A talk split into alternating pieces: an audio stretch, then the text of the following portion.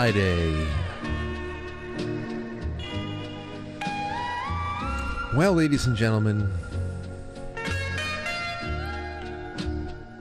playing some Teardrop for you by Santo and Johnny. What are we doing on this kind of chilly, about to be crappy beginning of the weekend? So, um, so ladies and gentlemen, we're going to be hanging out. Uh, we're going to be doing some good stuff. I didn't know how unpredictable the night was going to be. We might have had some extra guests coming by, but I don't think that that's going to happen. But we do have a regularly scheduled guest here tonight, and that is uh, Matt. What's going on, Matt? Hello, Francis. I just got I just got the word, Matt, that uh, Koss is not coming by. What? Why? Uh, he said he has to take a rain check. Son of a bitch, you know. But listen, you and I can still have a lot of fun, right? You and I. Yep. What the hell's going on? I'm only getting you coming out of my left ear for some reason. I'm throwing my voice. No, but there's something going. You know what? Uh, I don't know. I'm gonna come over there and have to jiggle something. Yeah, you are. yeah. Come and jiggle it. Well, we're gonna have to figure out what's going on with that one. Anyway, ladies and gentlemen, uh, me and Matt, or Matt, Matt's here. Geez, now I'm uh, everything is popping off the screen. There, there you go. Okay, well, ladies and gentlemen, welcome to the show. It's a Friday night, and we have so much to do. I have a lot of different t- topics. Maybe Anthony will drop in. I told him to feel free, and I want to take a lot of calls. We're going to open up the lines. Uh, I also wanted to tell people that of all of the threads that we have open right now, especially the the carnival thread that we're building up for warmer weather, but this greatest and worst concert experience thread already has almost two full pages of, of entries. People are going nuts for this one. That is definitely going to be an entire show. I cannot shortchange this and only give it an hour because there's going to be phone calls that come in, no doubt about it. I can't wait to read through this one. Matt, you you have you gone to a lot of con- you, concerts? You don't seem like the one who's been to a lot of musical, um, uh, a lot of concerts in your life. I think I went to like two. Like I was brought there. I didn't like actually go. I don't think like I think one was uh, when I was in Saratoga when I was young. My parents brought me to Journey, see Journey. And then once uh, I think I went in the city to see like Ludacris or some fucking shit like that. Oh yeah, Yeah, at Hammerstein Ballroom. You've been to Hammerstein? I believe that's where it was. Well, I, I see. I, you didn't. I just realized you never really talk about things you've gone to see, so I guess this wouldn't uh, this wouldn't be too much of a topic you can contribute to. Though you can tell us about your ludicrous experience at Hammerstein. How was it? I don't like being in crowds of people like that. That's fair. Like it was, you know. But uh I don't know. I mean, I guess it was all right. It was ludicrous. Dude, you know what? I, it took me didn't take me very long before I realized that I didn't like really being standing up in crowds. I didn't mind going to concerts, and I've been to a, a few. I've, I've been to quite a few, I should say. Not nearly as many as some of my friends, but uh, concerts and festivals and all that stuff. But um, I very early on, I, I I couldn't stand standing. So I'd rather be, you know, observing the whole thing, listening to the music, whatever. Yeah, maybe standing in the balcony, whatever, but but not but not standing up because you're you're you're pressed shoulder to shoulder yeah. with everybody. Yeah, yeah. So um, anyway, that's just something. But we'll get into those experiences at some sometime in the future. Tonight, like I said, opening up the lines. I have a couple of interesting topics. We'll go into Babylon Bee headlines.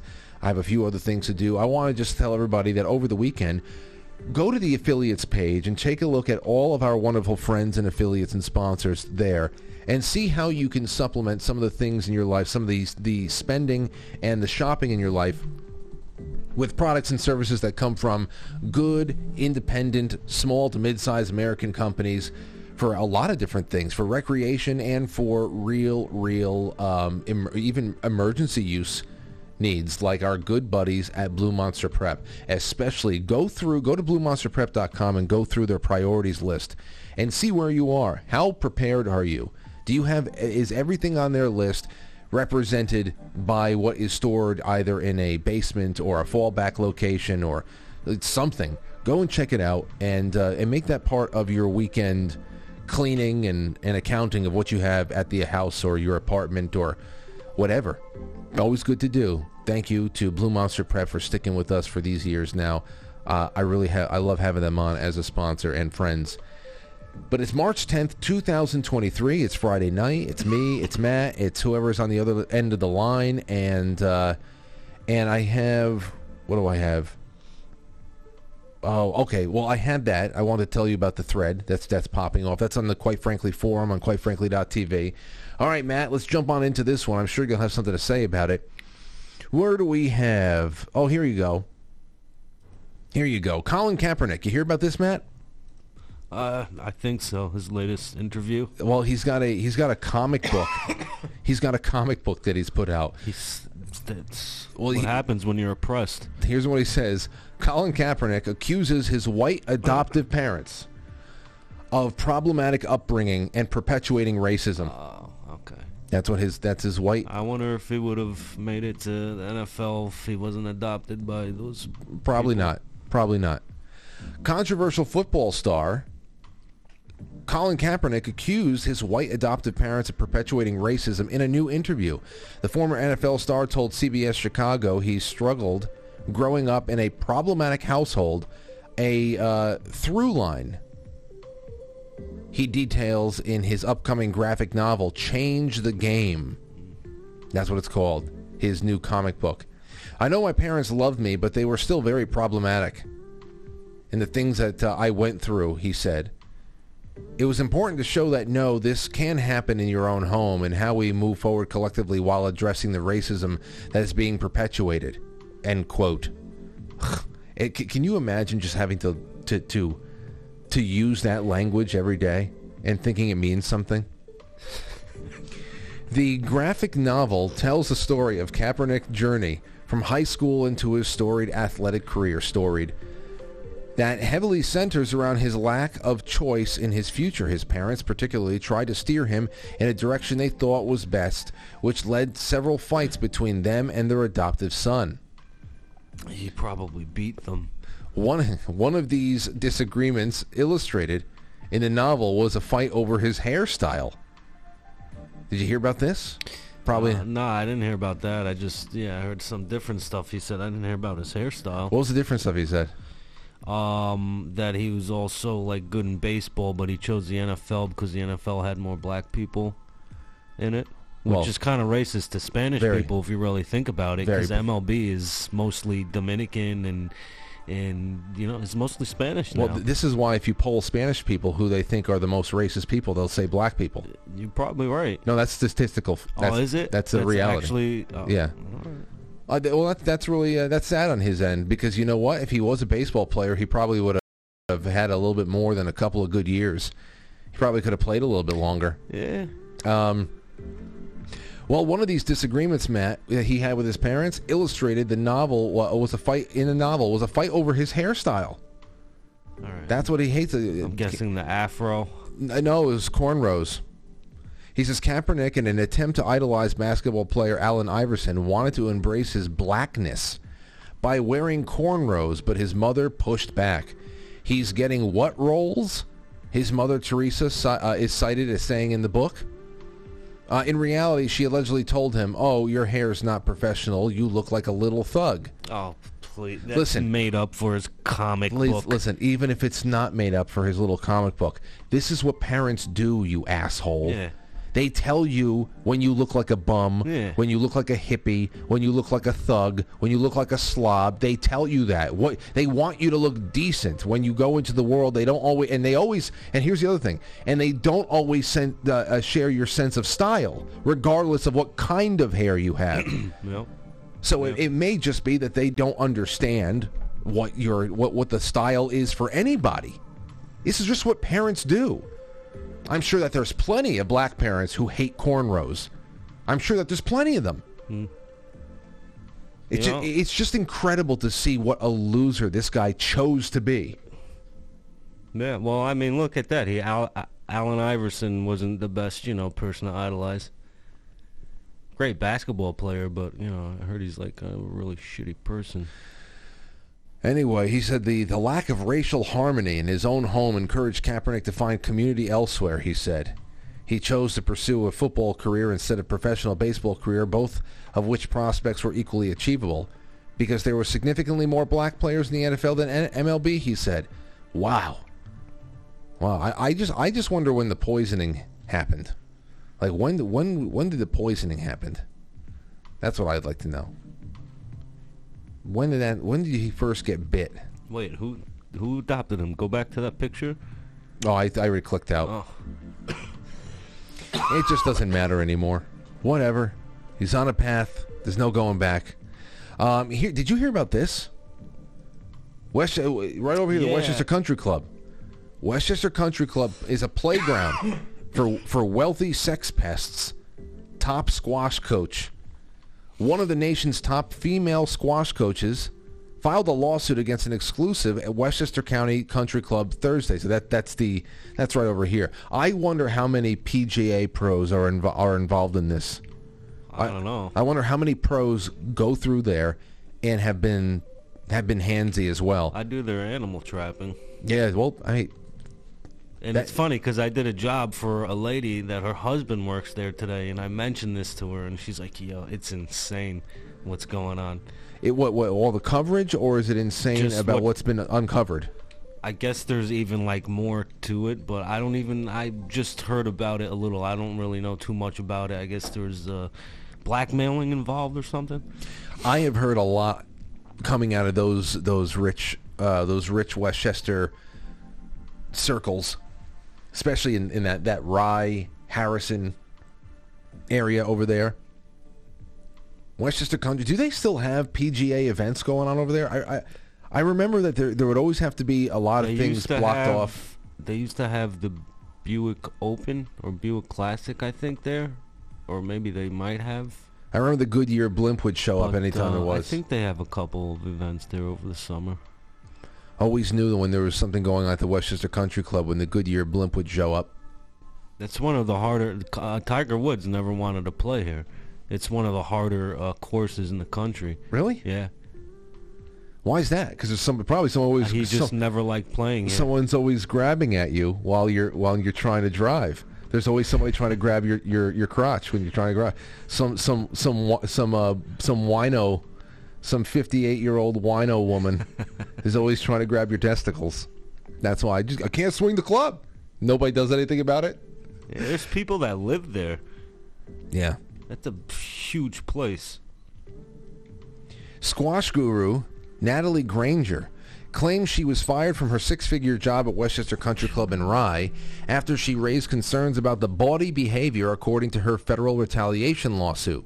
Grainger, 45 years old, was hired as the club squash director in 2018 and in August of that year learned that an employee who worked under her, one of her direct reports, was sleeping with a prominent member, the suit states. Wonder if it was Sylvester Stallone. Sylvester Stallone belongs to the Westchester Country Club? Yep. Where does he live? He lives in New York? He has a place, I think, in around somewhere around here, but So are you in saying Cali too. So you're saying that one of her one of her the people that was working under her was probably sleeping with Sylvester? I don't know. I don't think he goes there that much, but I know he's a member. I You- know for a fact that he's a member. You there. think he's playing squash? No, but I trapped raccoons uh, under their squash courts. How okay. Let's see here. Because of the relationship, the employee was separated from the club, which boasts two championship golf courses, a beach club on the Long Island Sound, and requires a one hundred seventy thousand initiation. This is a Is hundred seventy it is? I never wanted hundred to seventy ask. thousand dollar initiation fee. Yeah. And then I wonder what the dues are. It's it's an elitist place. The dues must be at least fifty thousand a year, but one hundred seventy thousand just to be able to have your your membership rubber stamped. yeah. In 2021, Grainger learned that it, and they it, it, oh, never Well, have you ever been inside there? It's very elegant, bro. No, I've only seen it from the outside, looking looking over the brick walls, like I'm Oliver. In 2021, Grainger learned that a different prominent club member was allegedly sleeping with another of her employees. Sylvester Stallone was. no, sorry, I saw your head pop up. I'm just kidding. So this no, nothing to do with Sylvester. The employee's performance at work began to deteriorate because of the relationship, and Grainger feared there was a growing problem of sexual harassment at the club. In or about October 2021, Grainger became especially concerned about sexual harassment at the club when she discovered a trail of text messages among male club members discussing a lineup of women they had apparently picked out for the evening's fun. The suit states. A lineup of women they picked out. Are the women the employees or are the women the members? Oh, there she is, the chief. Is that her, Natalie Grainger? Oh, that's what a squash. All right, maybe I. Oh, look, see in the you see in the back? Is that him? No, that's pro- that's probably the chief molester. Grabbing everybody's. The text message, which was sent to employee number two by member number one, included pictures of three provocatively dressed women who appeared to be sex workers. Oh, so they're they're bringing they're bringing prostitutes onto the the campus. Yeah, it looks like it. In 2020, the employee's sister called Grainger early in the morning and said she was worried that her sibling had been drugged while out with a club member who had boasted about the lineup of women. So that it's a club. Jeez. And the suit goes on. I wonder how much more of this we're going to get as far as um, as far as details go, or if this is going to become buried if there are ex- uh, an exclusive list of names that come out. That'll be something. Oh, there's some big time members there. I know. Okay, for the next couple of minutes, listen to this. Listen to this. Did you hear about another Clinton related death? This one in the air? No, that doesn't happen. This is the weirdest one. Now, obviously, because of past associations, a uh, you know a an executive. I think she was a lawyer. I don't know, but she worked with with both Clinton and Obama. She was killed on board of a jet, a private jet, during turbulence. Take a listen. it's pretty common. Well, I hear about it all the time. it's very weird, this one. Prominent executive, 55 years old, who served in Clinton and Obama administrations, killed on board a jet during severe turbulence over New England. She was with her family. This, I'm telling you, this one is a weird one, and they don't have any details in it yet. I, I, don't know. The passenger killed on a private jet that experienced severe turbulence while flying over New England last week has been identified as a prominent Washington lawyer who served under both Clinton and Obama administrations. Also, alumnus of the National Commission on Terrorist Attacks upon the United States, better known as the 9/11 Commission. She was part of the 9/11 Commission. All right. Dana J. Hyde's name was released by Connecticut, Connecticut cops investigating the incident on Monday. She was one of five on board the D.C.-bound aircraft, which was forced to divert to Bradley International Airport in Connecticut late Friday afternoon after encountering the unforeseen instability. Others on board included Hyde's husband and son, as well as two crew members, all of whom survived. The family had reportedly been heading back to their home in Cabin John, Maryland, when the turbulence unexpectedly hit. The plane had been traveling from Keene, New Hampshire, before diverting to Bradley, where the high-profile attorney was rushed to a hospital and pronounced dead. So I, I mean, like I said, there's nothing else in here as far as details. Allegedly, allegedly, what the Clintons did was told the pirates just wait till she's the pirates. the the pilot to uh, wait, you know, until she's un, unbuckled. Wait until she goes to the bathroom and just do hard Exactly, right, Exactly. a hard right turn. Just say it's turbulence. I don't know. It's it's. Uh, can you just imagine being on that plane? The first, the I'm never going. I probably never get on a plane again. There's too much I've much. only been on a plane twice. That's it. Yeah, no. This one is very weird. Once you're up there, you're stuck. the fact that no one else was injured in the incident, with officials confirming that both Chambers and one of the couples who uh, couple's two children were on board at the time of the emergency landing. Nobody else is even injured, but she's dead. So I, it would help to say, was she buckled in? Was she just not buckled in, caught off guard, and just thrown to the ceiling and then slammed back? I, I don't know. It, it, it had to be very violent. Maybe she had a heart attack. Because maybe she definitely was vaccinated. Maybe the turbulence scared her and she had a heart attack. I imagine it's one of those things. I don't know. I mean, if that's the case, we'll definitely we would definitely never hear anything about this, if that is the case. But um, but ladies and gentlemen, tonight we are going to be taking a lot of your calls. I want to first of all, we're still taking up uh, your your the orders. I'm taking orders on your last meal on Earth. What are you eating? All right, I have a couple of different things over here that are showing us that we are uh, w- we may be getting into some kind of a a tango with celestial objects hurtling toward Earth. One of them I hit on on Valentine's Day in a couple of years. Did you hear about this? No. We'll talk about that in just a second. It's Friday night. Going to be hanging out with all of you in tow. Thank you so much for being here. We'll be right back. Now go home and get your fucking shine box. Motherfucking mutt! You, you fucking piece of shit! Yeah, yeah, yeah. Come on, come on, come on!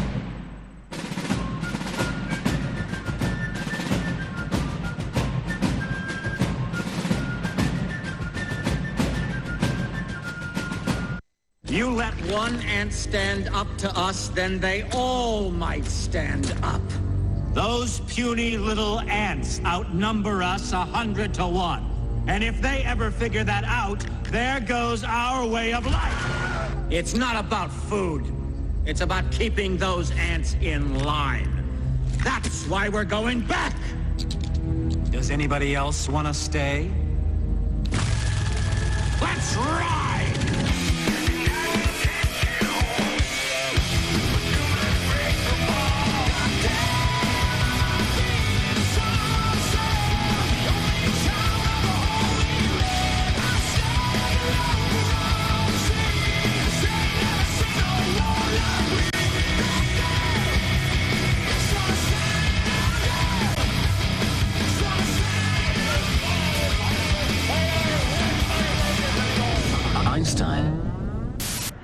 Sent me a note. He said, uh, said stop smoking. Yeah. I rolled it and smoked it. Smokes a note. Yes. All right. Did you have a good week? Did you have a good week, Matt? Uh, nah, it's kind of not feeling too well. I, you know, I had a couple of days that I don't know what the hell's going on. I had s- I had a little bit of stomach issue again on I don't know what night it was. I had a I had at least one rough night this week. Otherwise, work went pretty smoothly. How, how about you at home? Did everybody have a good, satisfying week? At least at seven o'clock p.m. Eastern time. I hope you did. I hope I did something right in that respect, and that it rubbed off on you. But um, welcome to the show. Now, I have a little something here for you all. Remember, we're taking your super chats as well as your calls, 914-595-6953. But it is, quite frankly, superchat.com. There's the Rumble Rants. There are the Gold Pills on quitefrankly.tv, powered by Foxhole. And there are Rokfin tips, too. So let's get on into some of this stuff. What is what is going on for... Oh, well, you know what? Here. Let's do a little bit of Babylon Bee. How's that sound, Matt? All right. All right, the first one up. First one up. You ready? Headline.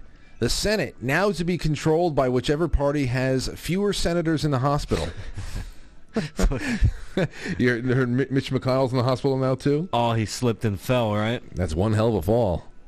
I don't know. That's all I heard. I, I didn't even read the article. Just, I just, my gosh. I mean, it's not Well, even who else is in the the hospital? Fetterman. Oh, Fetterman. Un- un- yeah, until that's further notice, because he's depressed.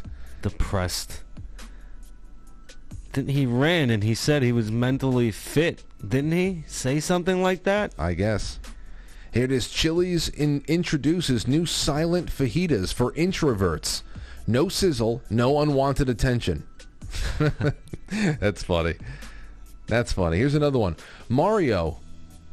Super Mario. Mario arrested for hate crime after leaving skid marks on Rainbow Road. you heard about that too, right? What? What are you talking about? down in Florida, down in Florida, some some some part of Florida, they had painted a section of road, a driveway, or a major intersection, whatever it was. It was a street. They had painted it like the the the, the all of the gay slash gender like flag stripes. It's not even the, The rainbow. flag of Earth. It's just like it's not even the rainbow anymore. It's all of these. It's like a fractal image of all of these triangles and stripes, and it's all fucked up. Anyway, they put this. They vandalized the street with this thing. So somebody shows up with their Ford F one fifty and and and burns out on it, nice. and they and all all of a sudden everybody's talking about is this a hate crime? Hate crime. First of all, first of all, you embrace you embrace your right to go and burn the American flag Yeah. a- a- at your whim. Then go ahead and you go ahead and do that.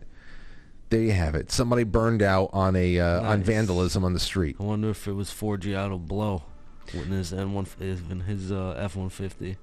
I don't know who it was, but I, I particularly don't care because it's a um, I don't know. Like I said, it's it's the it's the battle flag of a sexual special interest group. What the hell do I give a shit? Somebody burns out on it. Anyway, uh, let's go to the next one here. Babylon Bee. Man fails DMV job interview by saying he's a motivated go-getter. Can't have that over here at the DMV, sir. You got to get out of here. Man holding strong for 157th consecutive day of refusing the iPhone update. It only goes it only goes for so long before everything starts glitching out though, my friend. For so long. Headline productive day at work narrowly avoided by last minute meeting. nothing. Nothing screws up a day at work like a meeting. Uh, a man tasked with preventing World War III foiled by stairs. he fell again, huh? He's just if it's not full out falling, it's tripping. Who fell going down? Didn't someone fall going down? I don't know. Really? Yeah. I don't know. You know, here's the thing about Babylon Bee. It's not even we've said it before. They're not even they don't even need to be creative most of the time. they just have to say, they just have to say what happened. That's true. Uh, here you go. Teacher in need of vacation tells the class that there are only two genders. there you go. So she gets, she definitely got put on leave after that one. Uh, Matt, you're going to love this.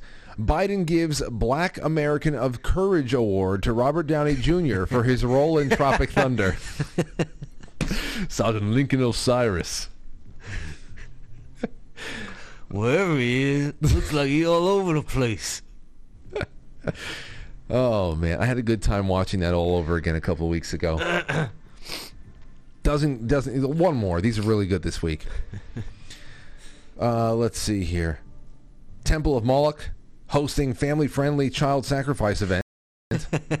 family-friendly. One more. Uh, Baptist Church forced to cancel communion after grape juice ferments. Yes, I know we can't have actual wine there. A lot of people break their sobriety. Okay, let's see here. This is the first one up, Matt. You ready? Yeah. From the Jerusalem Post. Planet between there's a pl- a planet between Mars and Jupiter. Planet X. That's what I, that's that's what it, I mean. Clyde Lewis was talking about this the other night too. Said, "Uh oh, there must be something going on over here." He's talking about Planet X again. Despite many astronomers having wished for this extra planet, it's a good thing that we don't have it," said the least the, the lead author Stephen Kane. So then, what what are you talking about?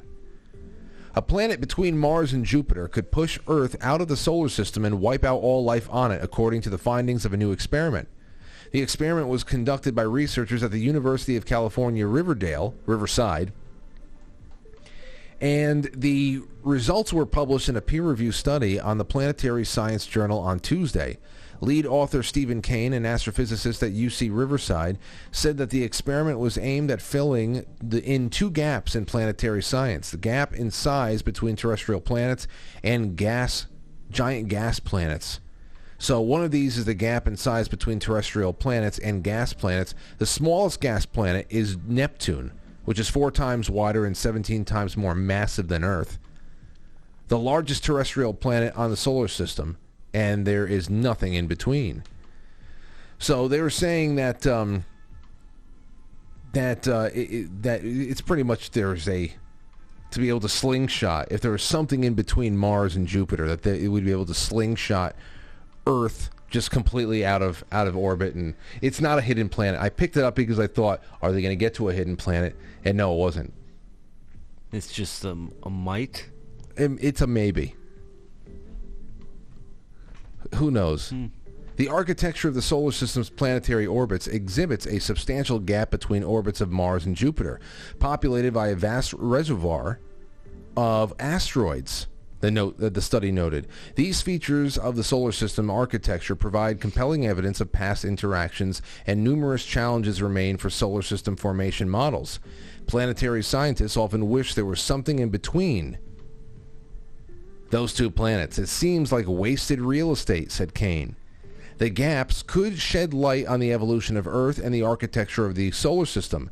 In order to fill the gaps, Kane ran a dynamic computer simulation of the planet between Mars and Jupiter with numerous different masses and observed the effects of planets on the orbit on the other or uh, uh, on the other planets in the solar system. This fictional planet that they put in between Yeah. Mars and Jupiter um, that is just enough to destabilize everything else.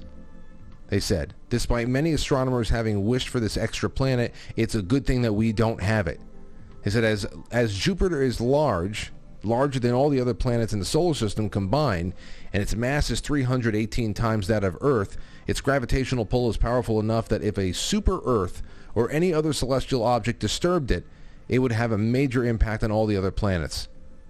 The presence of this object could eject Mercury, Venus, and Earth from the solar system and destabilize the orbits of Uranus, Uranus, Neptune, and ultimately ejecting them into the outer space as well.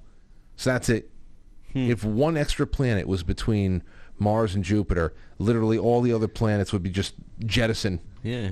They say. We'd be dead. We'd be dead. Uh, you know, I put on the network a couple of years ago. I have to go find that again.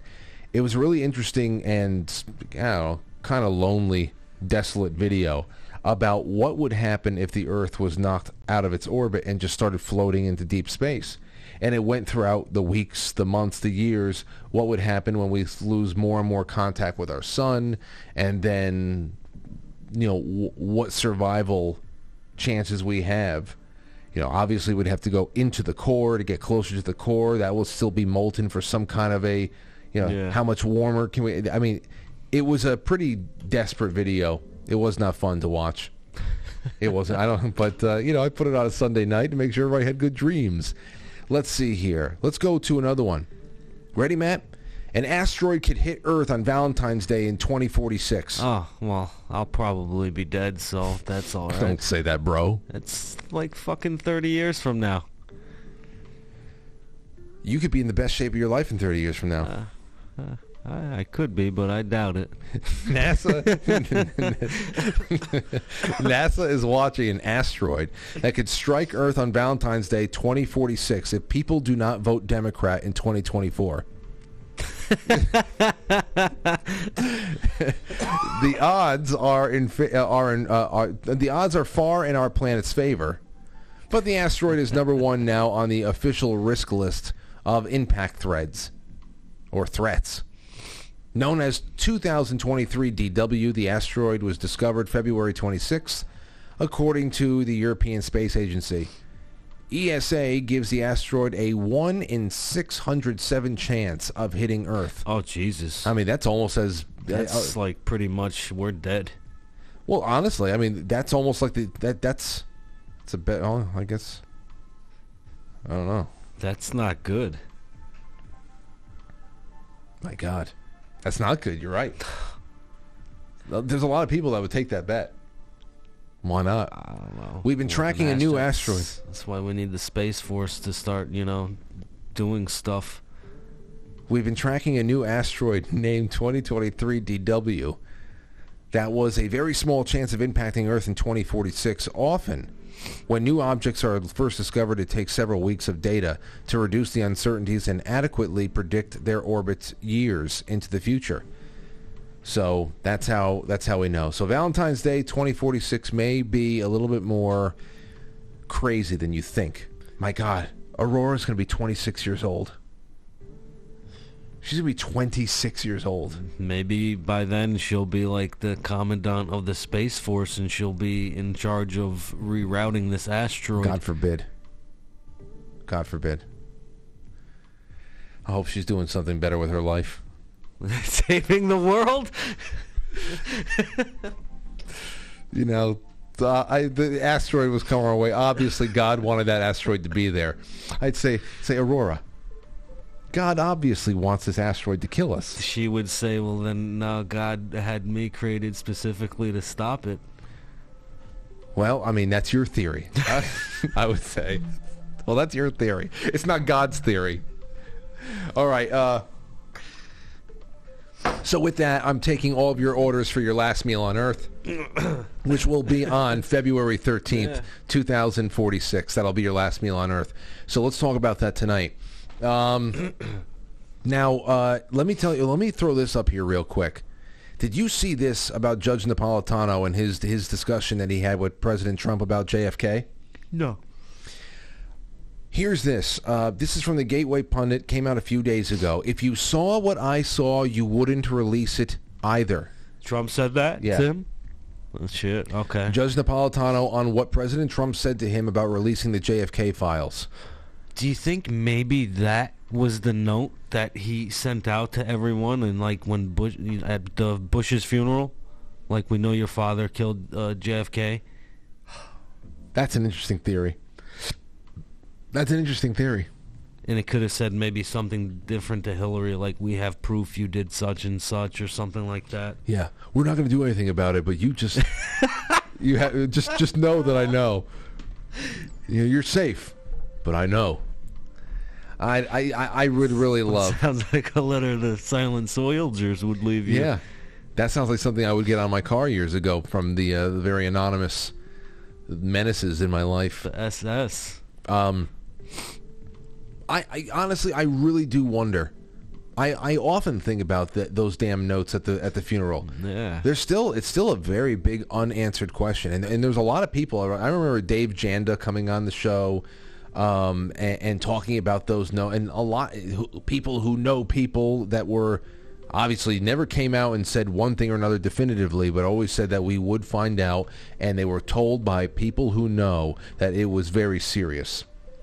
And listen, the reaction, Jeb Bush had a vi- a visceral reaction to You what know, was in there. Maybe it was like uh, Trump's like, we know what your plan is, like COVID, uh, rig the election, this and that. And Jeb Bush was just upset because he was like, what's he talking about? I'm left out of it. And like he thought Jeb was part of it, and he really wasn't because he's a fucking buffoon.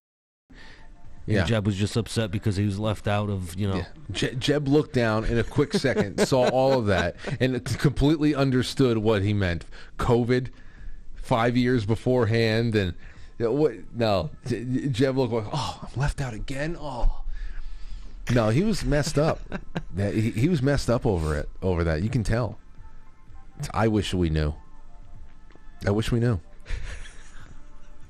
But as far as JFK goes, remember this was in 2017 when we real when we, we read the story of JFK's head inflating. And, Yeah. and this is this who knows who's actually in it. Yeah, imagine we know you inflated JFK's head. Imagine what he, that's what it's in it.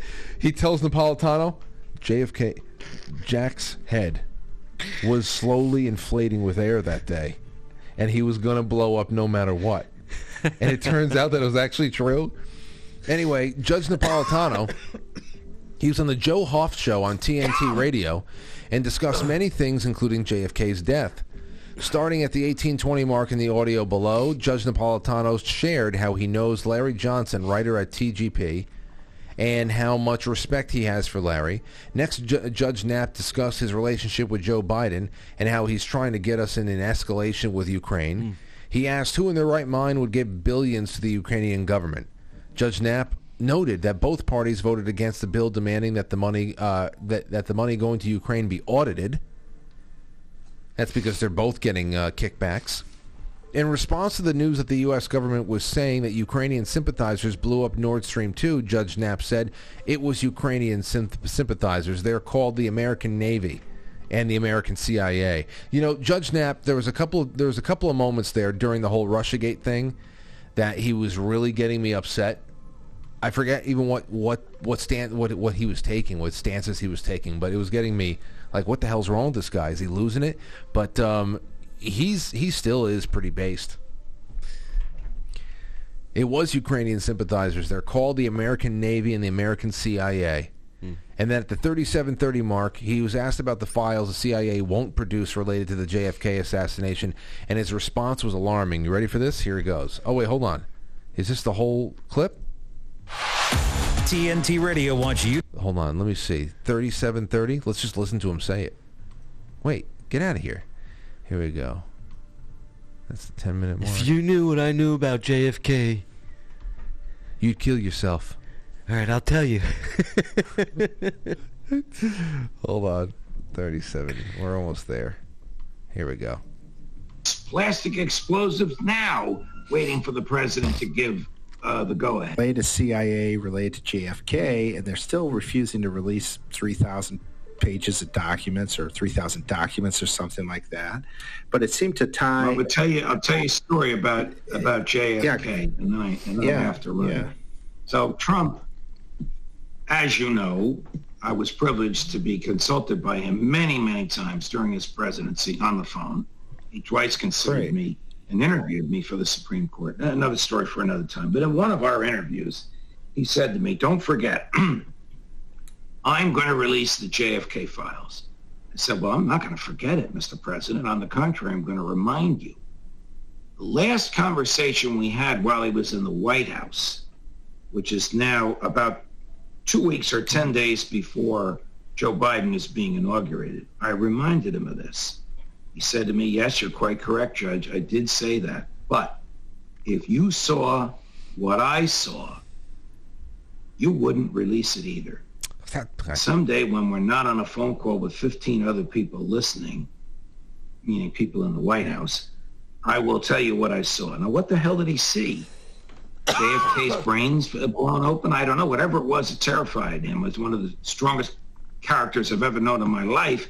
And suddenly he became afraid, afraid to follow through on a promise he made, not just to me, he made it to the American public many times. It That's had to be the CIA. story. That's that's a shocker. So, what do you think about that?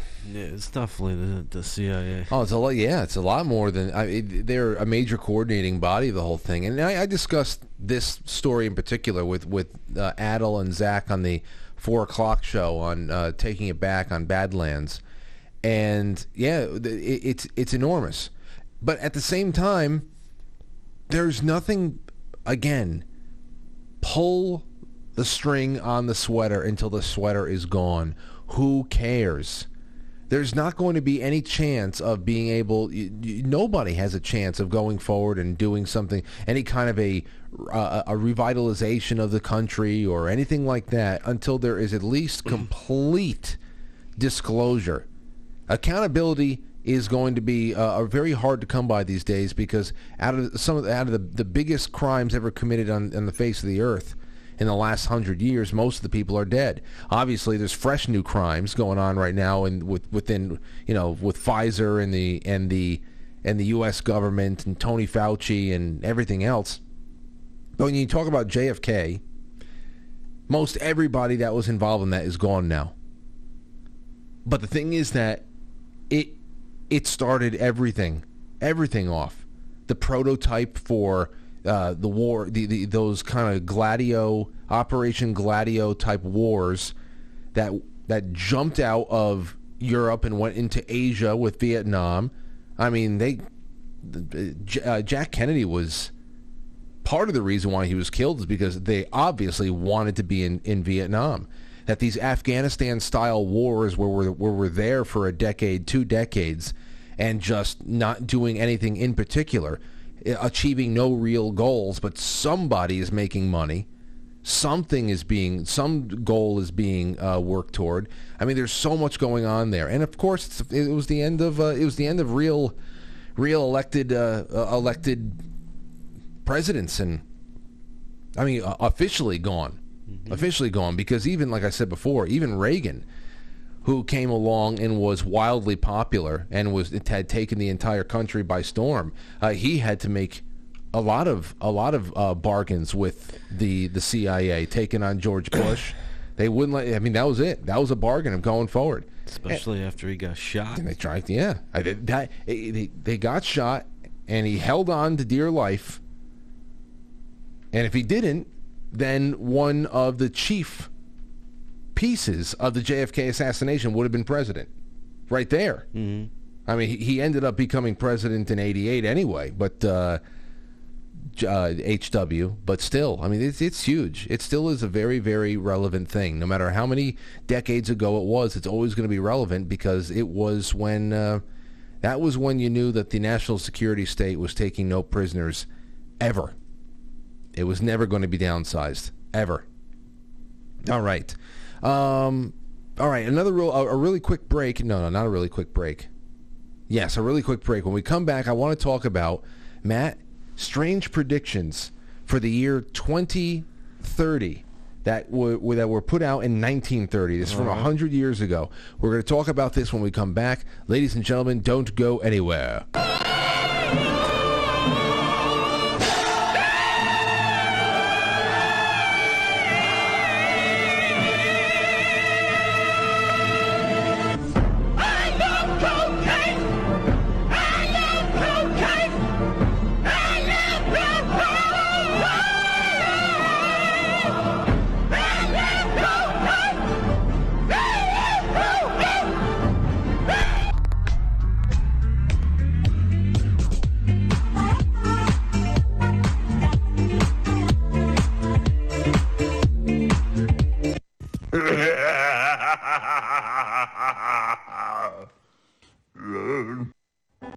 Quite frankly.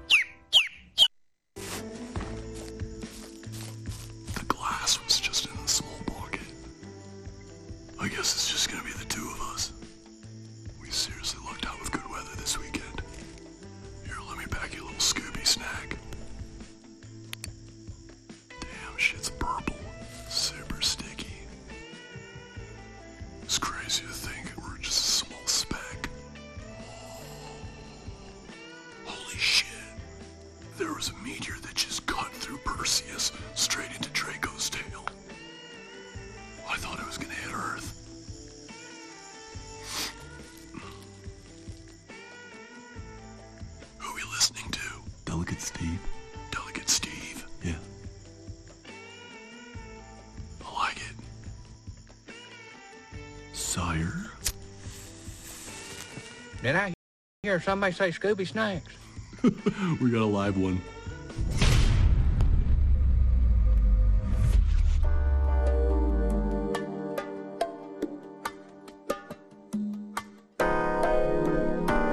We got a live one. Okay. So listen to this. I'm gonna put the, the, the lines open. I guess we can take calls in between. Tell me whatever. Now this was sent to me by Jay Dyer because we're doing Brave New World, and of course everybody's welcome to become a monthly sponsor. Quite frankly, at any level on any monthly processing tier and platform and you can be part of book club on Monday nights for the next couple of Mondays, 8:30. We're a couple of chapters into Brave New World. It's more than possible to ca- catch up. It looks great. So he sent Jay Dyer sent this over to me after we got off last Monday, and here's the here's a picture of the the old paper. It's from 1930. Save this for your children's children. It is a forecast of what this world will be 100 years from now. We're only seven years away. Now, this was uh, written by the Earl of Birkenhead. Oh. He's just some, uh, and I and I asked him. I said, "You- "What do you know about this Earl of Birkenhead guy? Is there anything I should know as far as a character profile?" Because Jay, you know, if there's anything to be known about a guy or or or gal, he usually knows it. And he said nothing in really, you know, that that jumps out at you. Just a classic Royal Society type. So um, this was all transcribed and put into a 2014 BBC article. What? A BBC article. An article about Yes. Yes, that's what they do. So here is the. Here it is. You ready for this, Matt? I am. Okay, hold on. Let me put you on. See on. how accurate these I, it might be folks were. It might be scary. It might scare the shit out of you. Oh. Okay, so here we go. Turn that volume down a little bit. Strange predictions for the future from 1930, and there he is. There he is. He looks very happy. There he is. Who is that? That's the Earl? Yeah, with Toto from The Wizard of Oz. Ah. Shortly before he died in 1930, former cabinet minister and leading lawyer F.E. Smith, a friend of Winston, Winston Churchill and one of the more outspoken British politicians of his age, wrote a book containing predictions of how the world would look in 100 years' time. They covered science, lifestyles, politics, and war. So what did they say? Smith, a former Lord Chancellor who became the Earl of Birkenhead in 1922, was writing in a period when tuberculosis was a major killer in the UK and around the world. He was optimistic enough to suggest that eradication of this and other epidemic diseases was fairly certain by 2030, as was the discovery of cures for such scourges as cancer. Death from old age could also be delayed, Smith thought. Scientists would create injections containing an unspecified substance bringing rejuvenations. Oh, yeah? That's that juice. yeah, probably. Probably just teenager. I'm about to do all the fucking steroids in the world this summer. if Jay Gulnello heard you say that, I ain't gonna do don't do it. You don't need to do that juice. No, this is another kind of juice. This is the juice from uh, children, probably. Which would be used to prolong the average lifespan to as much as 150 years, he said. Smith acknowledged this would uh, present grave problems from an immense increase in population. He also foresaw extreme intergenerational inequality, wondering how will youths of, of 20 be able to compete in the professions or businesses against vigorous men still in their prime at 120. Well, that's that's not happening. Yeah, isn't it declining now again Yeah. in the United States? Especially after 2020 it is. Now we have excess deaths all over the place and we're already the the west all western nations are already nations in complete population collapse. So that's that's not even to, even to be disputed at this point. We need to start having babies. Work and leisure. Listen to this. Mechanization would mean a gradual contraction of hours worked, Smith believed. By 2030, it was likely the average week of the factory hand will consist of 16 or perhaps 24 hours. Yeah, right. Socialists. I want to put in the work. Can you imagine working only 24 hours a week? I wish. Oh my gosh. Which no worker could possibly grudge. But with factories largely automated, work would provide little scope for self-fulfillment, becoming supremely easy and supremely dull. I can see that. Can see that. Consisting of largely of supervising machines. It didn't occur to Smith in an age before widespread use of computers that the machines might become self-monitoring. Mm-hmm. So there's not even going to be that. Uh, the cut in hours hasn't happened yet, according to figures from the OECD, group of uh, industrialized nations. The lowest average weekly work hours in the main job in 2013 were 30 in the Netherlands. The highest figure was 47.9 in Turkey. In the UK, it was 36.5. In the US, among other countries for which information was not provided. Yeah, that's because we, we're slaving away. We're probably worse than everybody else. 60 hours a week. No doubt. So there is a little bit on that. Um, they said men would free up even more with with uh, t- uh, more time with the changes to sartorial rules. By 2030, they would be expected to own only two outfits. One for leisure and one for more formal occasions like funerals. John Logie Baird had demonstrated television in the late 1920s and Smith was excited by the idea. He said that by 2030 full stereoscopic television in full natural colors would be available in people's homes with proper loudspeaker quality sound. This meant exiled US citizens would be able to watch any baseball match and in cricket the MCC selection committee committee in conclave at Lords would be able to follow the fortunes of English 11 through the days or weeks of an Australian test match. So yeah, I mean he got that. And in the 1920s, I guess they're I didn't know that they're demonstrating television technology in the 1920s. they just started rolling out the radio broadcasts in in bigger in more widespread way than 1920. Like 1920 was the first time that they had a first um, election night broadcast that would be, uh, you know, people would follow along with all of the incoming incoming results on radio in 1920. Yeah, I didn't think TV stuff took off until like you know uh, World War II. I thought, yeah, I thought it was like late 40s, 50s that we started getting a little bit more of that, but perhaps I'm wrong.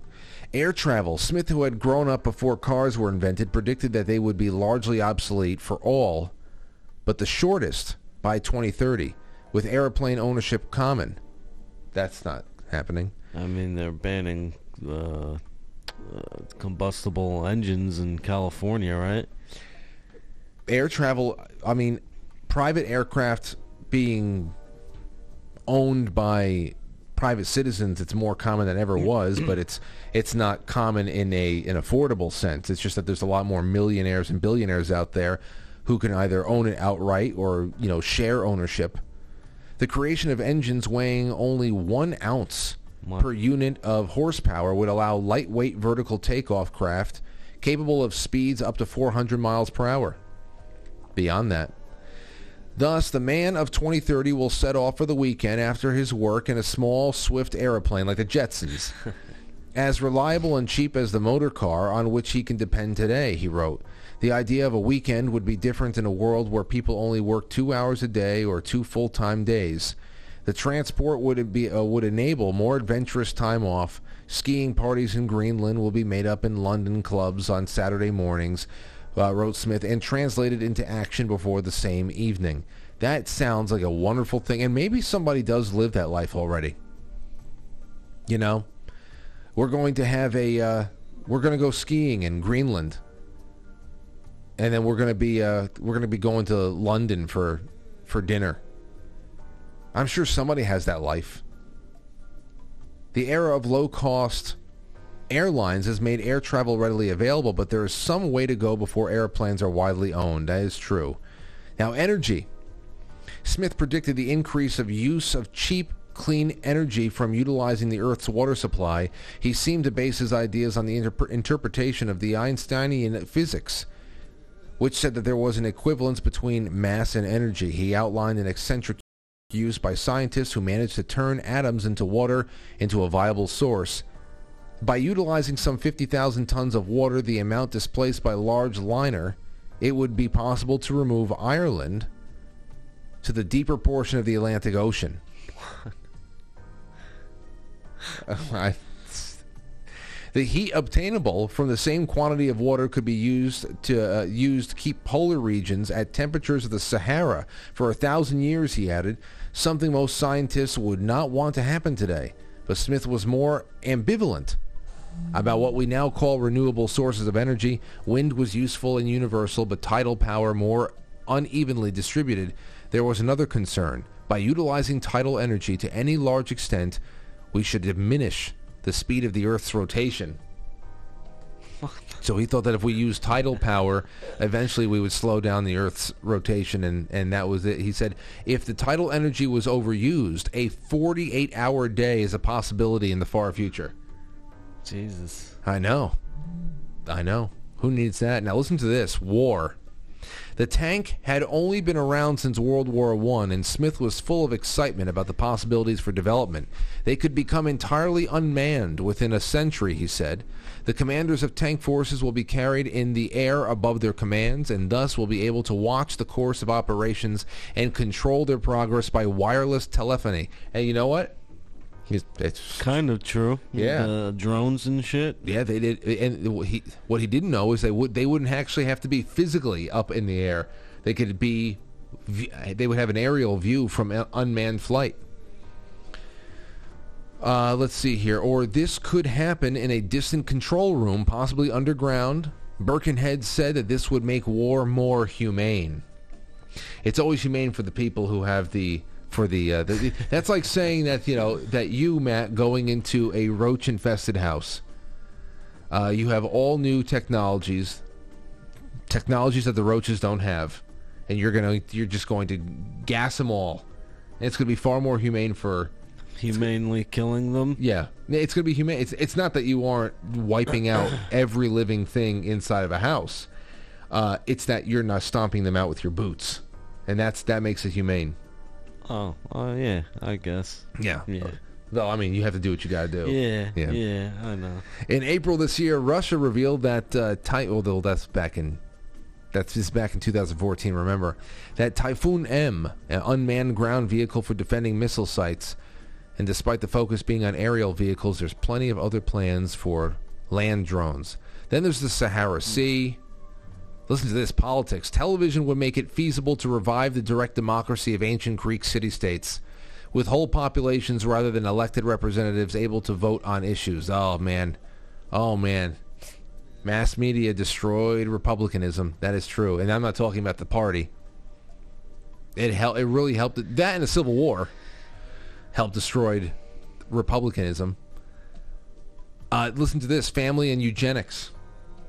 Smith, in common with many theorists of the 19th century and early 20th century, predicted a greater use of eugenics, the practice of attempting to improve human race through control of reproduction.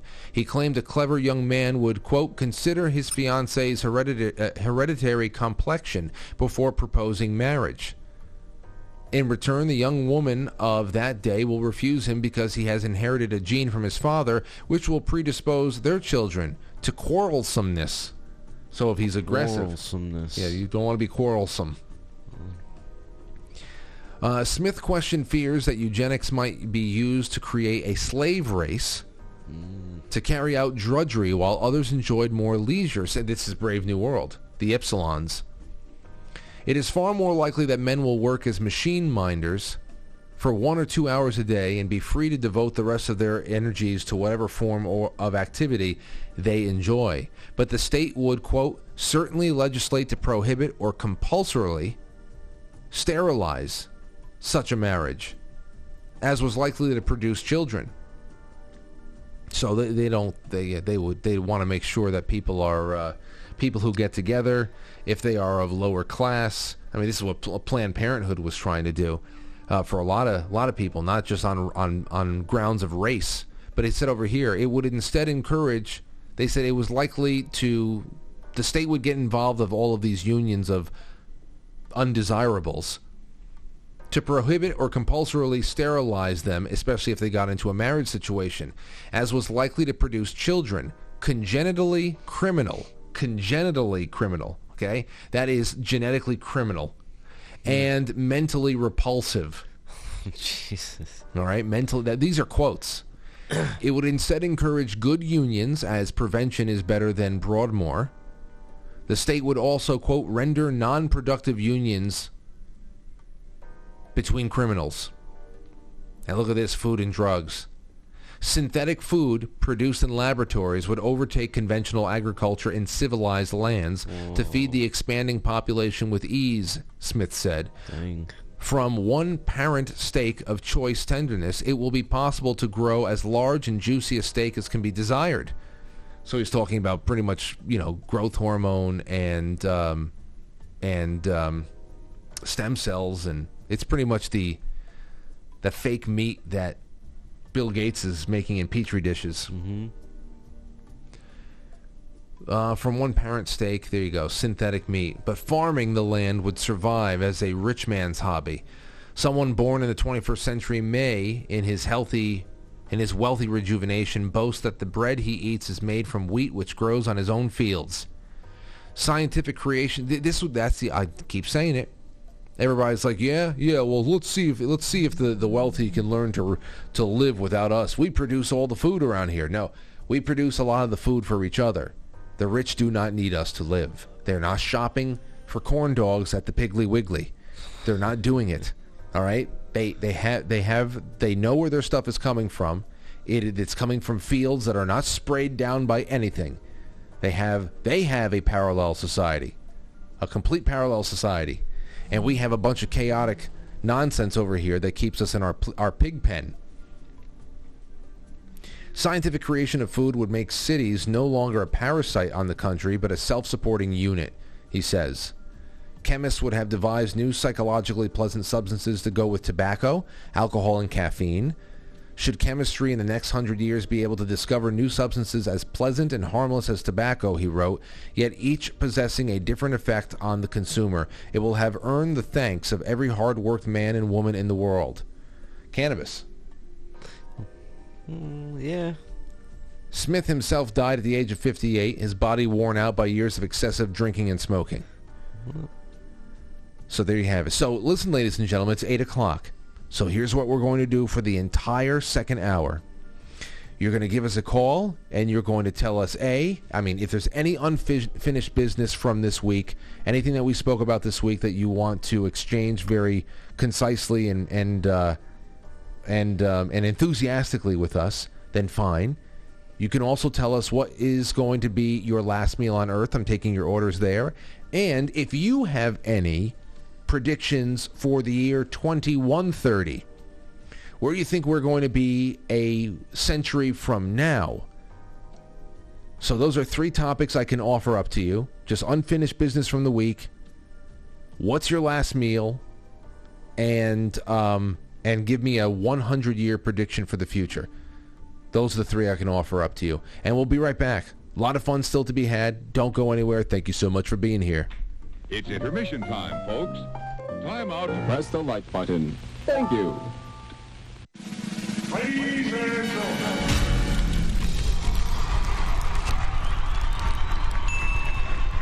Welcome to intermission. We'll, we'll be right back.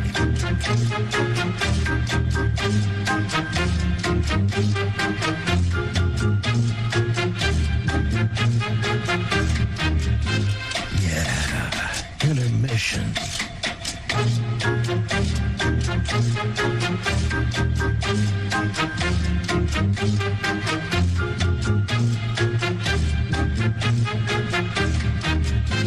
Yeah, intermission.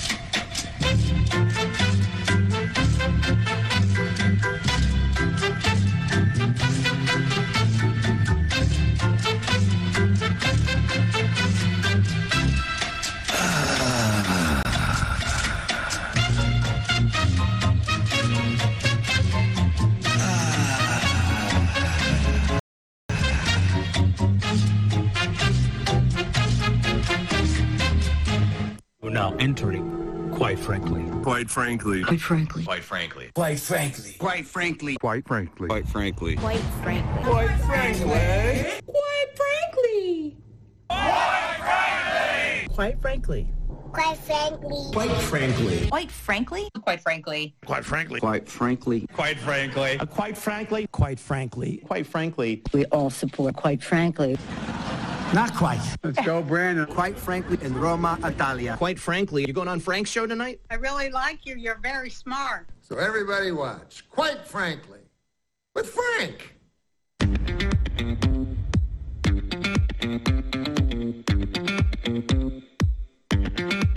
Quite frankly.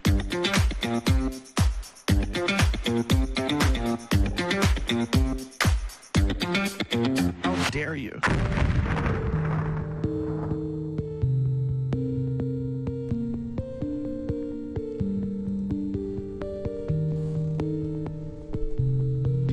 You know, Matt, I don't know if you saw this. I don't, I'm, I'm sure that people out there have seen it too, but I feel like every couple of weeks, news gets around that Roseanne Barr has signed a $40 million contract with Fox News to, to be the, um, I don't know, the Barbara Walters on a comp- on competition, almost like a, a some sort of a parallel to The View, but only on Fox in the morning. That would be great. Um, and every time, every time the headlines go around, I get in touch with her and I say, "Congratulations, you hit the jackpot." And every time that I go and congratulate her, she says it's not true. So I don't know. I just did it again uh, today because I saw it on Citizens Free Citizen Free Press about a forty million dollar deal that was made, and I said, "Oh shit." That'd be awesome because I wanted to go congratulate her, see what the, the details were. Because if that meant that she was going to be doing that show from New York, maybe we can actually get her to come to the studio once or twice a year. Oh, we can. She smokes. Uh, yeah. That would be fucking awesome, bro. Well, maybe. Smoke a joint with Roseanne. So that That or a hookah. Awesome, bro. But uh, but it's not true. It's just not true. Oh, she already answered you? Yeah, she said it's not true. I said, "Geez, I'm sorry." I keep congratulating her for getting a forty million dollar deal every two months. I'm going to stop doing that until she'll until I get a text from her or something. But that, or maybe she's just keeping keeping her, you know, the the cards close to the chest. I can see that being the case, but then somebody else is not because it keeps getting around. All right, let's go on over to quite frankly, quite quite frankly, superchat.com. I'm going to put the phone number up on the screen. And let's see if we start getting some calls mixed in with some of these super chats as well. 914-595-6953. First one up is Stowstube. Stowstube says, Great Friday, Frank and Frankly's. Wonderful weekend to everyone out there enjoying tonight's listen. Here's to great independent media with Frank. Thank you, Stow Stube. ben Allen Herferberger says, Isn't it ironic how Michelle Obama went on a nationwide campaign to convince school children to eat more kale while she was clearly smuggling sausage? Yeah. It's very ironic. Isn't it ironic? Chuck and Chuck and Mac says, "Hey Frank, do you like limericks?" Limericks. Here- limericks. Do you like limericks? Here's one just for Matt. There was once a tick named uh, There was once a tick named Amagay that lived in Matt's dick for half a day.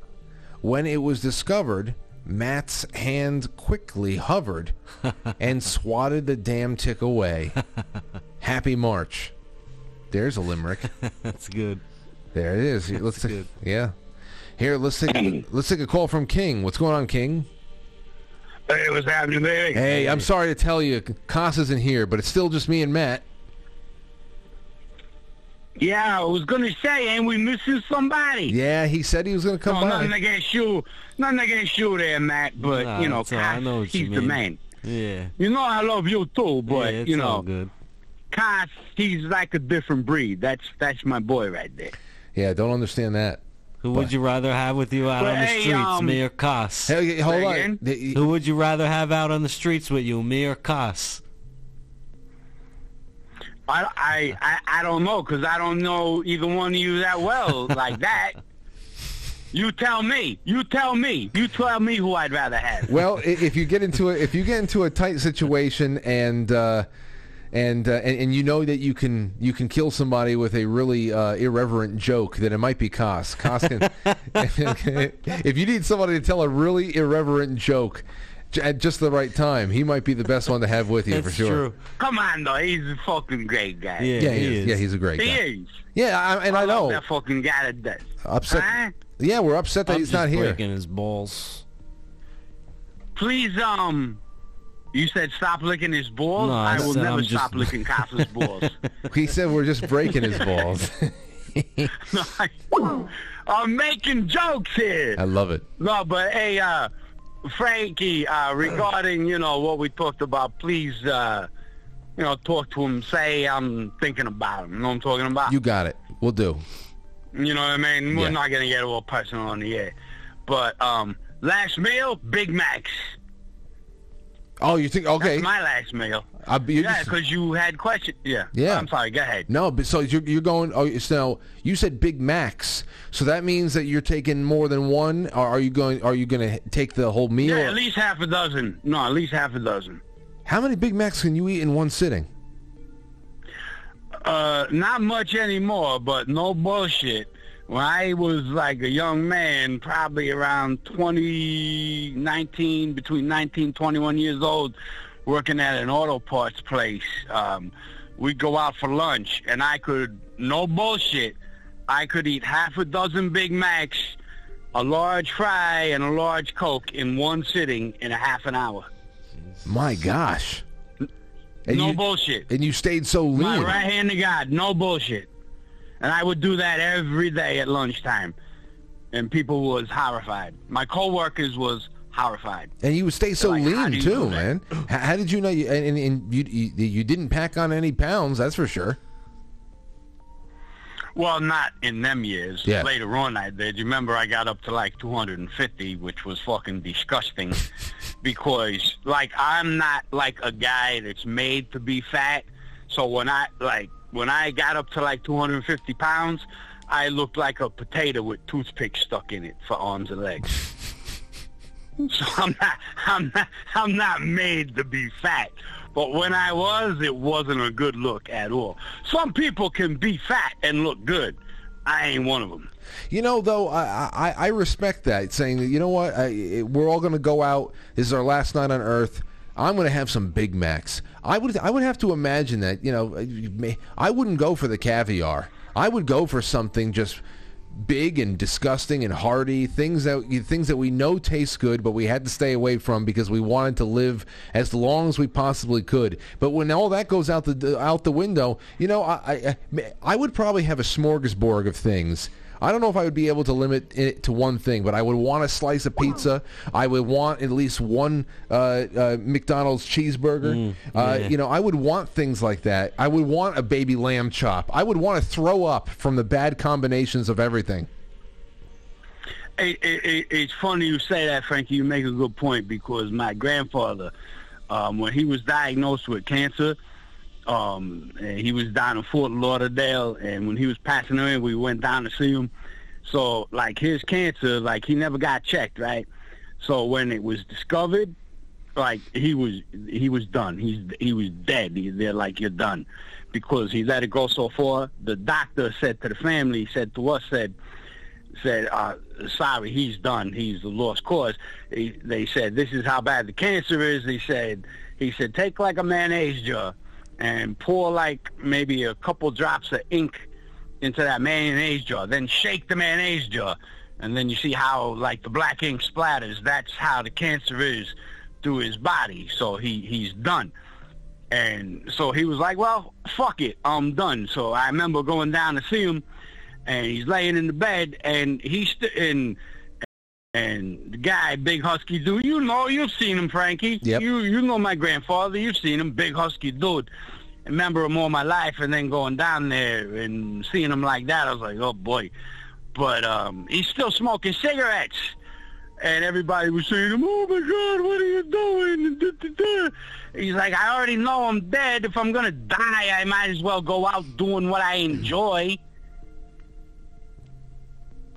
Know what I mean? Yeah. Oh well. So oh, Everybody's coming down on him, so like he already knows he's got a limited time, and da, da, da. oh, so now he's supposed to start eating salads and drinking water. Get the fuck out of here! I yeah no I I, un- I I, un- I understand what you mean. Yeah. Who who the hell needs water? You know. Uh, I I Not me. I know I know what you mean. I know what you mean. So like aside from the, aside from the cigarettes, was he indulging in any foods that he liked, but or, or at that time did he just not have not much of a, an appetite?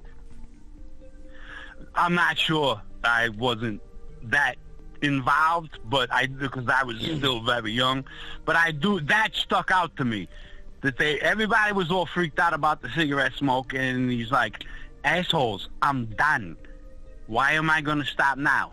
You know what I mean? Yeah. Well, you you, you bring up a, a great point just about the uh, you know the situation there and, and, and what should not hold you back in your decision making in this hypothetical situation of our last night on Earth. But the Big Macs, thank you for that. Thank you for that, uh, uh, King. We'll, and we'll talk to you soon. Yes, sir. All right, brother. There you go. There, All you- Good night. there he goes. Big Macs.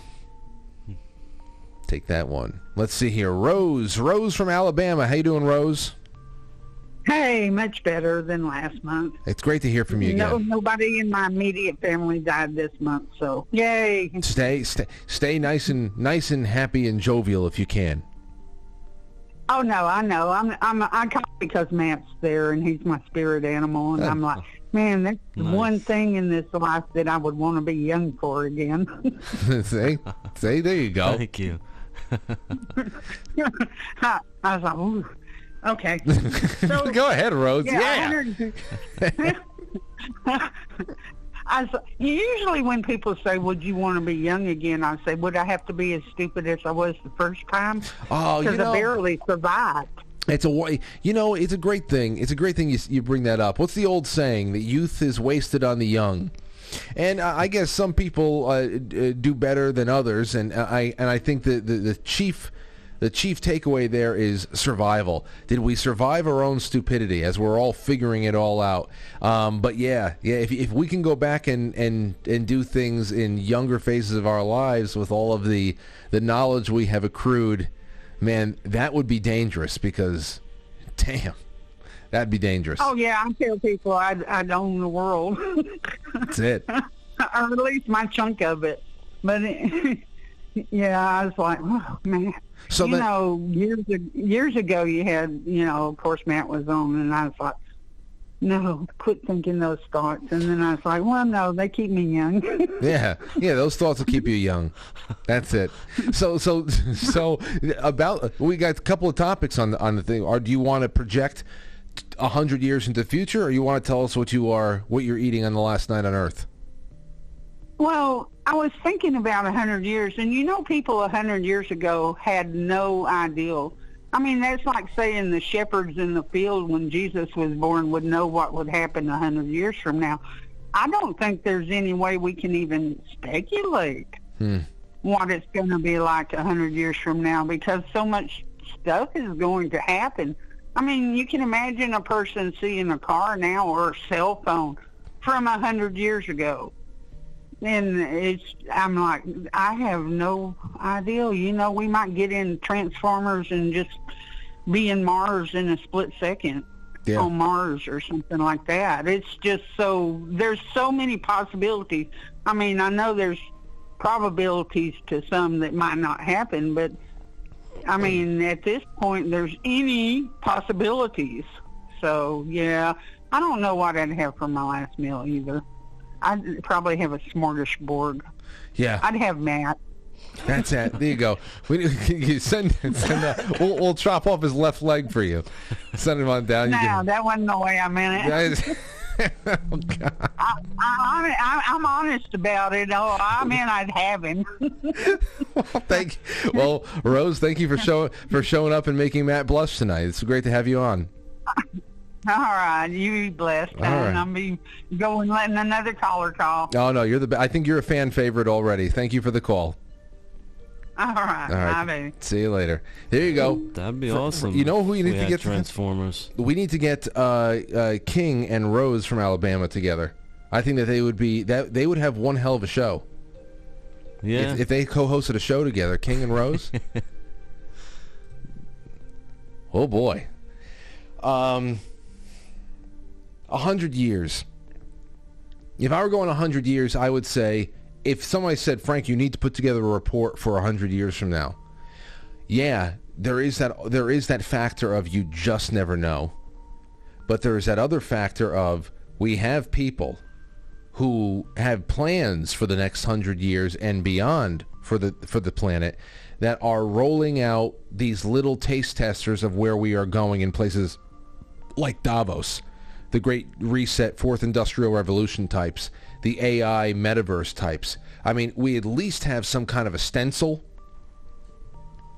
that you can put together a skeletal structure of what a hundred years from now could be, and then maybe just with with a great deal of accuracy, I think put some meat on those bones. But yes, there is always going to be that that um, you never know that factor. I think in a hundred years from now, people will be able to fly without anything, just by thinking about it. Just thinking happy thoughts, like in Peter Pan.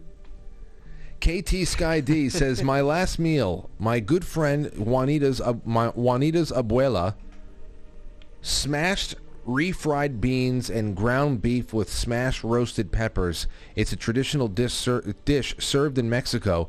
You rip pieces of tortilla off to scoop it up with uh, to scoop it up with. Okay, that actually sounds great, especially the beef end of it. She says, "Kisses, pursed fingers." Chef's kiss. All right. So there you have that. Over on Rumble, let's see what's going on on Rumble. We have a few. Here we go. KT Sky D says, I would also want at least six donuts. Yeah, donuts definitely as dessert. Boston cream, jelly, chocolate glazed, a bunch of chocolate glazed. I would try to eat myself to death. Is that possible? Yes. Yeah, haven't you ever seen Seven? I would just try and do that. I would just order a bunch of food and just keep eating it until I perished from eating. So that and you- then I would have the last laugh. Who, it, it- why? Because you wouldn't have died from the asteroid or whatever? No, from oh, I thought like like last meal. I'm thinking about like death row. No, no, no, no. It's the last meal on Earth. Like everybody's going. Oh. Or we're all going together. It's it's it's it's the last night on Earth for us all, which is actually kind of comforting because then we know we're not leaving anybody behind. You know. I would still try and survive. yeah, that's a good one.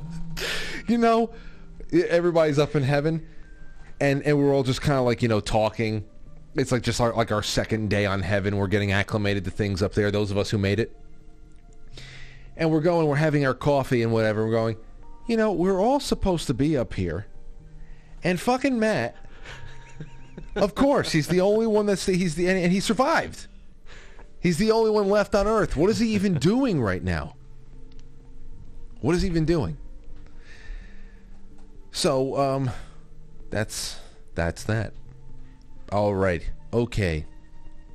Let's see. I had a little something over here.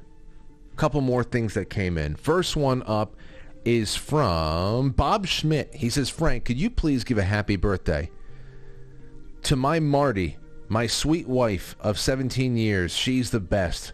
A true kindred spirit, gardener, chicken whisperer, caregiver, and best friend.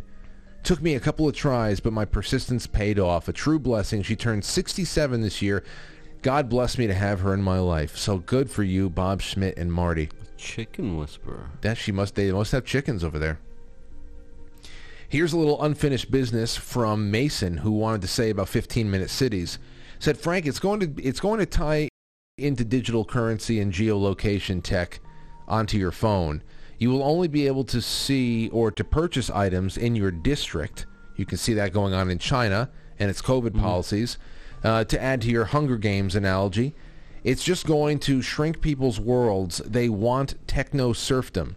As far as AI art goes, whether or not it is art at all, what a great way to replace authentic history and start defacing history without anyone noticing. Also, a great way to return historical items. Uh, one big shell game. Oh yeah, returns uh, historical items to give them the fake ones and keep the real ones. But the whole thing is knowing that it's real unless of course it has some kind of occult power buried inside of it or something else that's going on there. If it really is just a piece of marble then uh, if you just start flooding the whole uh, world with duplicates and you know you're the only one with it i guess it is just an ego thing a collection thing knowing you have the real one. Yeah. Here is let's take some more calls shall we? Here we go On, we go. Darn it, darn it, darn it. They're all popping up onto the screen and popping like bubbles for some reason. Uh, 875, you're on the air. Oh, no, eight, it's 785. What's going on, 785? Hey, Frank. Uh, I was going to complain about your call screener.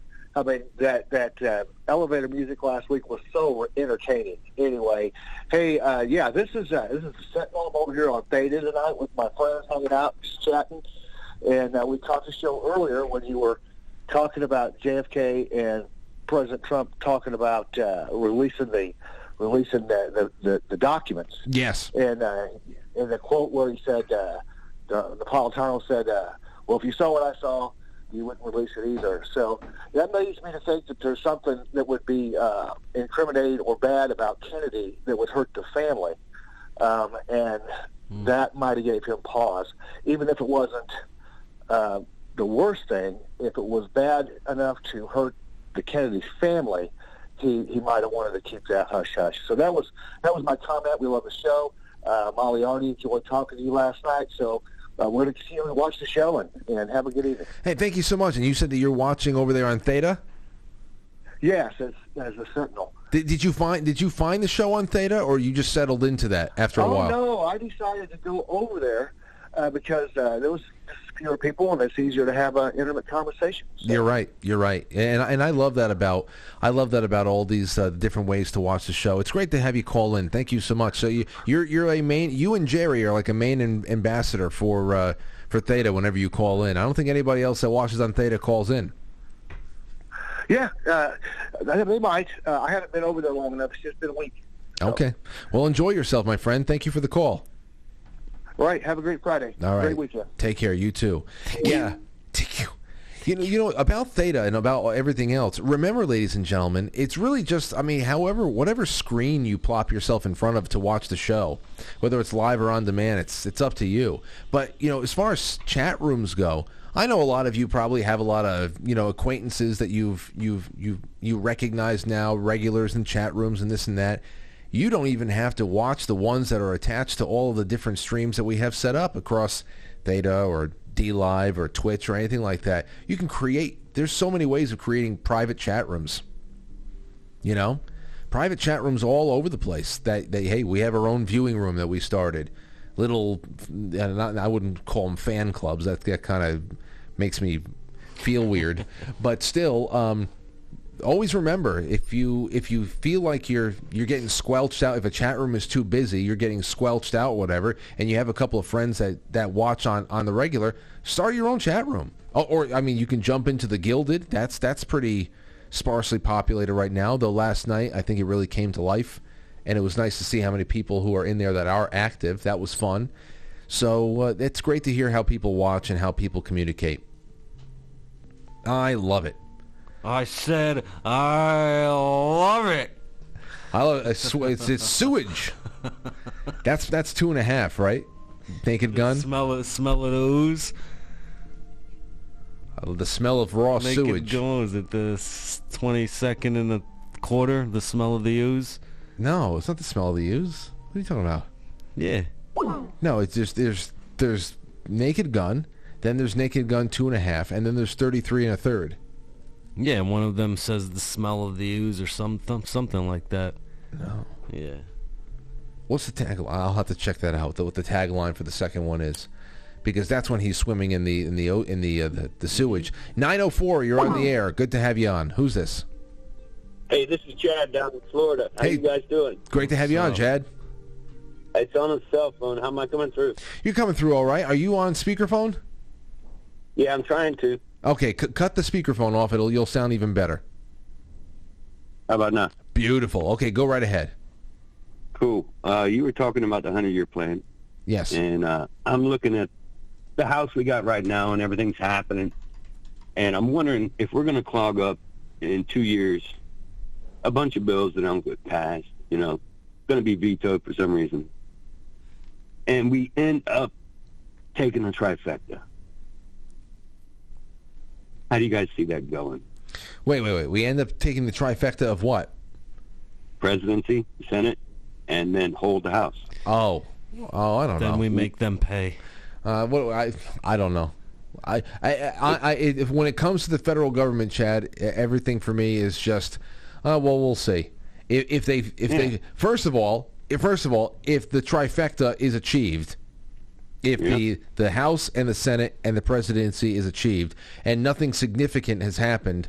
Uh, in these problem states where you know since yeah, 20 yeah. I, I'm going to wonder how the hell that happened and why was it allowed to happen. I understand that there are certain things statistically, behaviorally, that they they, Uh-huh. they just can't. It, as it gets worse and worse for people, they just can't keep stealing more and more and more. They can't do that either. I know that there is a there's got to be some kind of a wall to that. But it, I would first wonder how the hell it even happened, and then it would be a just it would just be wait and see for me. Um, Okay. you know, it- Wait, let me ask. Yeah, go ahead. Let me ask you another question real quick. Um, Tracy, she's got a Pacer account, right? I think so. That's what she does all the all those reading the reading of the court documents. All right, slam that right up against the two years of the House, passing bills that don't go anywhere, doing the investigations, everything like that, and then you release how many uh, sealed indictments? Oh, oh man, I forgot all about those. Oh, I'm I- sorry, man. That's I'm, that's I'm another. all over the place. Yeah, that's another thing that we that we we used to count every day. Sealed indictments all over the place. I I mean, it was, and that's another we we don't hear about it that much, but it but it was it was really notable there? conversation, a very notable conversation because it was so anomalous. Hey, listen, listen. I'm gonna get off the phone because I don't talk on the phone, but I watch you guys, everybody, and uh, I appreciate everything you guys are doing. Well, thank you, thanks, man. It's great to have you on, Chad. It's good one, good call. Yeah, I don't know as far as the trifecta goes. I'd say, hey, uh, if they're able to to to do all of that, then I, I I don't know. I know what I would do. I I know what I would push through, but I don't I don't see them doing that. So a self dismantling of your job and everything else that's going on, it would be it'd be a very rough two years. a lot of them would lose their jobs afterwards because I don't know. I, I just don't know. But you know, going back to the other caller too, who called in about JFK, our caller from uh, from the Theta chat room. I don't know to say that if you saw what I saw, you wouldn't do it either. And would it be because there's some embarrassing things there for JFK? What's there not to know? I mean, w- would everybody get even more confirmation that his presidency was largely uh, due to, uh, you know, back, backdoor dealings with the mafia? I mean, it, it, I mean that's how it was. He obviously went off the reservation and then couldn't be controlled anymore, and that's a, a, a part of the reason why he was offed. So yeah, you have the CIA, you have at least Cuban sharpshooters, you have factions of the Italian uh, uh, organized organized crime sphere of influence. You have plenty of things. You have this entire national security state that does not want to be held back anymore. We know that he, you know, the, that he had been a part of making the Bay of Pigs really go sideways and pulling a lot of their air support. They obviously wanted to go on into Vietnam, and he didn't want to do that either, uh, which was uh, the first of our Afghanistan-style wars, as I said before. So there's a lot that could be exposed on the government side, a lot that would be exposed on JFK's origins and all of his vices, because he was not a perfect man. He wasn't even a perfect politician. You know, it's not not like he was he was the the twenty the twentieth century's George Washington. Uh, you know, he he has been romanticized in a large way, and uh, for for good reason. I can see why, but um, it, it's just a whole lot of ugliness. Then again, think about the revelations we're having right now. We get a lot of things thrown in our faces now. Where there's a lot of things that we would always just assume we were being lied to about, and now we're in a time of constant revelation where we are shown so many different glimpses behind the the curtain now that we don't know what to do with ourselves. We call everything a distraction when it's really just that it, it's it's so out of control that it's very hard to be a good liar in the 21st century because we've got receipts for everything. We have people putting their I mean people have been making public statements uh, on for for media for decades and all those decades of media are on the internet now. We it's the greatest filing cabinet we have on, on a person's career, on how things were handled in the past. You know, it, it's just we have all the revelation we need to just take to take people's breath away to the degree that the the truth on the JFK assassination would, and still it doesn't really cause that much of a ripple. We're making we're making some inroads with people. Definitely, people are waking up, but it's not like a a shocker. I wonder what uh, I wonder what Trump would talk about. I wonder what he's talking about. Right now? No, He's probably the- talking about this. The JFK thing? Yeah. I wonder. I really do. Because everybody would look bad. Everybody would look bad. No doubt about it. But, I mean, hell. My whole thing here is this. If at any point, and I don't know if you would do this in your second, in your second, um, your second term when you have any, you don't have any real reason to worry about having to be reelected or anything like that if you know that lar- you are largely at odds with the same kinds of people who took out JFK over here in the 21st century and they're coming after you, why wouldn't you just take the house down? You know, just put it all out, uh, put it all on out there. it, maybe it's just too much. it- what would be so destructive? That's what I don't know. I, I don't know what would be so destructive. obviously you say, well, if you have a couple more years in office, you don't want to take the whole damn thing down so that you can't even govern. But I don't know that anything would really be that. Does it all have to be at once? Can it be? Mm, yeah, he can just do it on his the last day of his next term. I hope. I hope something happens with that. I just want some good reading. That's all I care about. Okay, let's see. The Texan is on with us. The Texan, what is your last meal on Earth or project 100 years into the future? What's going on? Oh, that definitely definitely the last meal on Earth, brother. That'd be uh, that'd be down there in uh, uh the oh crap, I just blanked. Uh, the Salt the Salt Lick Barbecue House, man. Yeah, heck yeah, down in Driftwood, Texas. I got to eat there one time many years ago, and I never forgot it. That'd be my last meal, dude. It, it would be like a, a full pound of uh, beef brisket, pulled pork, uh, sausage, uh, corn on the cob. Uh, man, and they got this. Uh, some people call it a pecan, but it's a pecan pie with a chocolate chip in it. Oh, And uh, that dude, I'm telling you, you ever make your way down around Austin? It's about a I don't know half hour drive southwest of Austin, Texas, and uh, it's in Driftwood, Texas, and it's called uh, the Salt Lick Barbecue House, man, and it is freaking phenomenal, brother. that corn on the cob sounded great. That's the only thing that sounded good. What are you, a vegetarian? No, no, but for some reason, I, I for some, for some reason, I, I, I believe that that would be probably one of the best corn on the cob I've ever had. Man, it's amazing, dude. I tell you, it really is.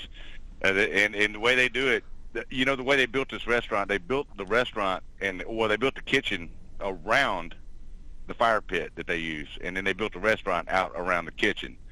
And it's actually uh, like the Texas Rangers used to do, uh, out in you know, be out in the middle of nowhere, and uh, they would build a mound, and then they would rock it in, you know, put rocks and everything, and build a big old pit like that, and they still use that same uh, technique today. With one side of the pit still open, so it's got a, a good draw on it, and all they use is uh, mesquite wood. They keep that fire going, no gas and charcoal or nothing. Just keep that mesquite wood filled in there.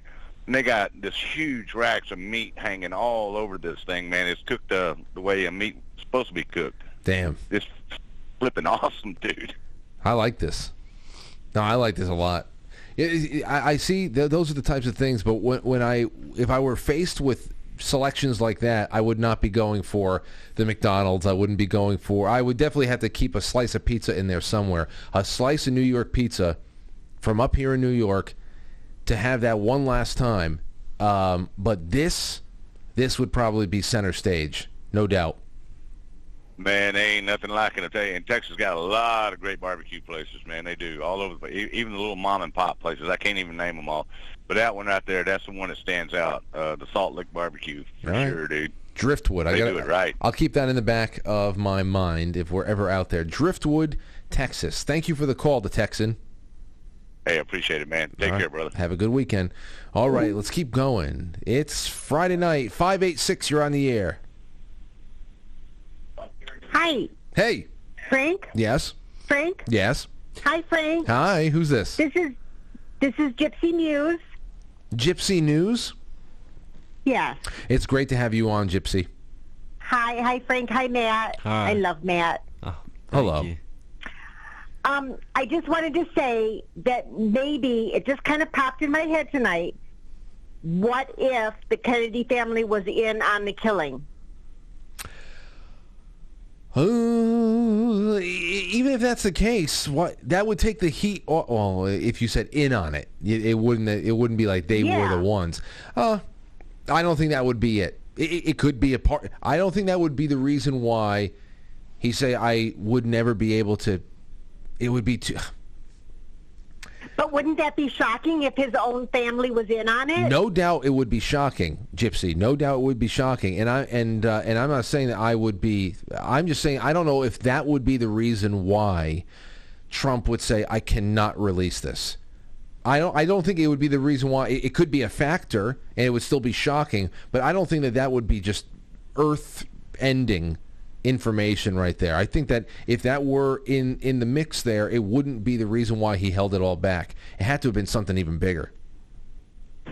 Because, like, we already know the alphabet agencies were in on it, so we already know that. Um, so I'm just thinking, I'm just trying to really think what would be so shocking, and I just wonder if it was, you know, his own wife, whatever. I don't think I don't think it would be anything that is like would be like family drama. It would have to be on an international scale. Other other other countries, other intelligence organizations, I should say, other things like that that were already other operations that were already well in uh, established by the 1960s with bigger plans for the 70s, 80s, and beyond. I, I don't think it would be internal Kennedy family issues. I just don't think it would be be that. And and, and if that were an aspect of the overall, then that's that that could be. But I just don't think that would be the thing that said no, no, we, we cannot show the public this. So Okay, so then what about aliens? no, well there we could talk. Hey, it could. Let me just leave you with that. What about the aliens? Thank, thank, thank you for the call, Gypsy. And I will say, I will say, there's more than one. Per, there's more than a few places you can go to for that. More than a few places. Uh, a lot of the Marilyn Monroe, the most popular Marilyn Monroe theories, have been around uh, about uh, d- there being UFO and alien disclosures to to Marilyn, Marilyn Monroe. Monroe. That you know, pillow talk. She knew too much. Things like that. So the aliens killed her. No, not the aliens killed her. Oh, oh. People protecting the alien secrets. You know what? Maybe what happened is the deep state. They went and they changed all, you know, of of the notes or whatever of what was redacted, and they blamed Donald Trump on killing JFK. And it's like I was like, Yo, I can't fucking release this now, because it blames him. He's a little kid. He killed him. Well, see, yeah, yeah, he was alive. Yeah, he was old enough to do it. It was. It was Donald Trump. Donald Trump killed JFK? Yep. He would have been how old? A teenager? 13? I don't know how. He how. would have been maybe close to. What is he? Seventy three. He's 74 or something. 76? Hey Siri, how old is Donald Trump? Donald Trump is 76 years old. He's 76. What what's uh eh, eh, uh what what is this? What would you do? It is Oh shit. 76. I'm blanking on the math right now. Yeah, I'm not. I don't know. I'm blanking not on it. gonna try. No, no, no. Well, well, th- what you do is probably like 20 right now. Hey, hey Siri, what's 2023 minus 76? 900, 1947. Hey Siri, what's 1963 minus 1947? He was 16 years old. He could have definitely killed Kennedy. I think he definitely did. And then he looks into the he looks into the the uh, the all the files as he becomes president in tw- in 2016, and he goes, "I can't. T- I killed Kennedy. I can't tell anybody this." He was in the the school book. Uh, the, he was in over there. He was on the grassy knoll. He You- was in the sewer. He yeah. was everywhere. You re- you abandoned saying repository. what was it called? The the school book repository. Depository. Depository. the, the school book suppository. Oh God, yes. No, I knew that. that, that you, you know, somebody just. It's like you heard that Oswald guy was putting suppositories in his ass, right? That's why he he he shot Kennedy. I can't. My chest. Ugh. The school book suppository. That's where it all is. That's where you can find your. You'll find the answers there. Okay, let's see, y'all. Let's see. A couple more calls. Oh wait, a couple more super chats. Free Dub says, "You go, Matt. Go get some."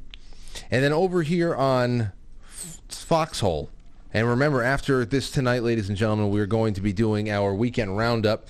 That goes until Sunday, and then all of my I will do the Sunday night programming as usual. I love curating the Sunday night programming. Listen to this. From the top, Cave Toad says, I'm still trying to help filter just how I can answer the concert thread.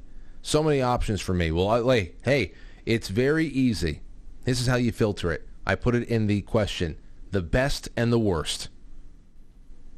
You, you can't have five best. There has to be one that wins it out. So whatever you do, don't, uh, if you're out there putting in your your concert memories. Don't end up putting 18,000 memories in there because you're going to force me to have to just pick one because I can't I can't read chapters and chapters of one person's memories from one sh- you have to try to find a way of get, getting everything in a really concise, well-told paragraph. Maybe two paragraphs at the most just, you know, consider consider the the the medium is going to be talk radio. So, Let's see. Sean Joe, Boys Blanc, Witchy Poo. Witchy Poo says, I miss you, Matt. Uh, C. Blanche says, Frank and Matt, and then gave us two beer steins cheersing each other. Um, Sean Joe again, 247 Spin says, Last meal on earth, a slice of humble pie. Yes. Yes, humble pie would be good at the end. River Pike, Boys Blanc, River Pike, Ginger 45, Joe Elaine. Thank you, Joe. Delona, thank you. Porpoiseful says happy Friday. And uh, Ginger45 again, 123SKG. Cave Toad says, Hi, Matt. Can you tell us your most intense varmint eradication story? Um, well, I don't know. I mean, I guess the craziest thing was when I went to go get some raccoons and I grabbed the baby and the mom came down and and like I just turned around and she like jumped over.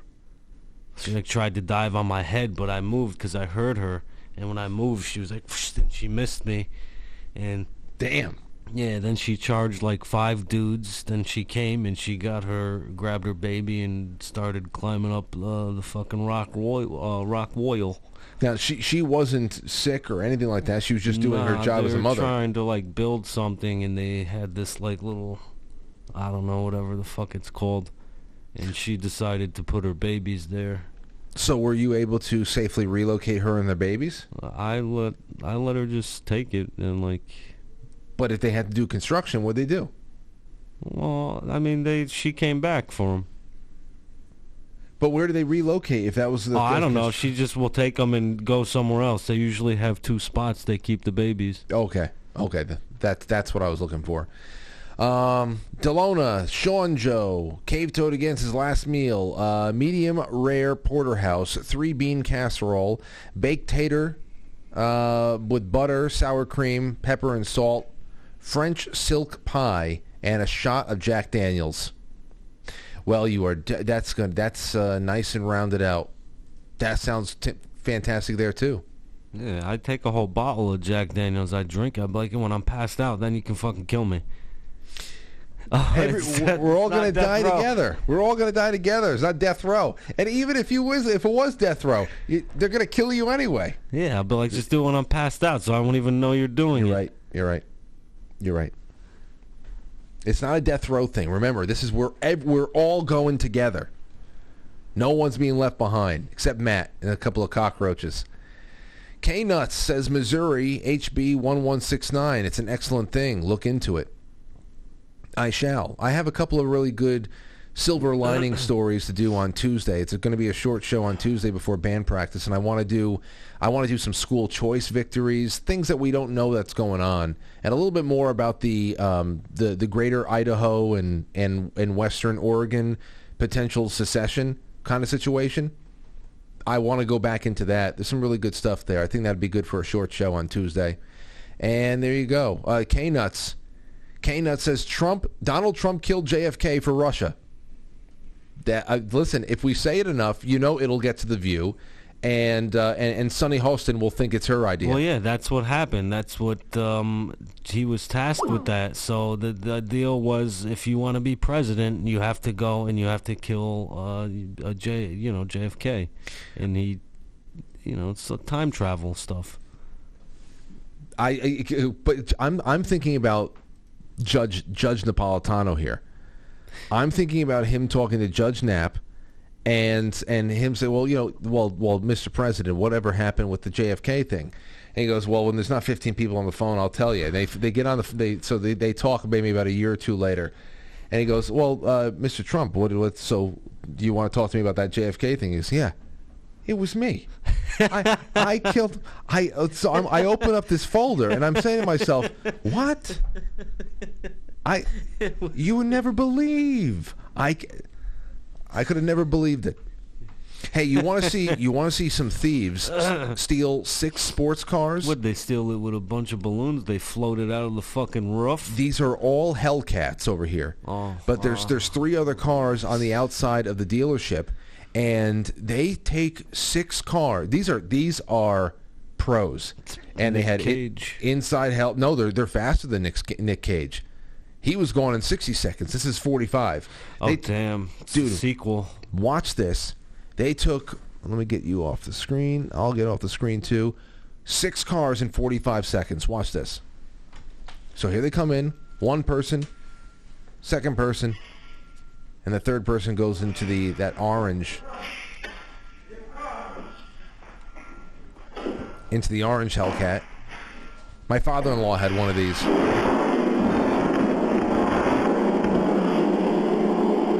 We're 20 seconds in. One.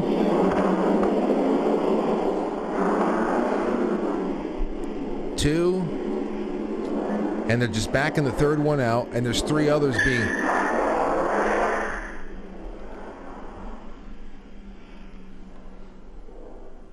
And you can see the, there's something out there going on. I don't know if that's one of the ones that they're stealing. And that's it. They're all off. Six cars in 45 seconds. Damn. You can't tell me that wasn't an inside Yeah, job. it definitely was. They even had plates for the cars too. Right? It looks like they put plates on it real quick. Yeah. Yeah. Um, here, okay. Speaking of your ex, your your running around as a as an exterminator, this video right here, it's a little bit older. It's a couple of months old. This came out in this yeah, this came out in September. I found it in January. Lauren and I, we watched it together. We thought it was hilarious, and then we wanted to bring it up again. And we were looking at it in bed. And what happened for 15 minutes? We almost, we both of us almost died of a heart attack because we could not stop laughing. That we, we were we were choking, we were we couldn't breathe. This is a guy who was on a conference call with work. And here's the story. Uh, let me see. Where the hell is he? You have a. Um, hold on a second. Over the years, this man named James, he's been terrorized by squirrels. Okay, squirrels. They would get into his house. They would go come through the. They come through the chimney and all that stuff. He would be terrorized by squirrels. Terrorized by squirrels. Oh, you're gonna see this. This thing is. This is. I was. I'm dying because I don't know how much, how how much different my reaction would have actually been. That's why it's even funnier.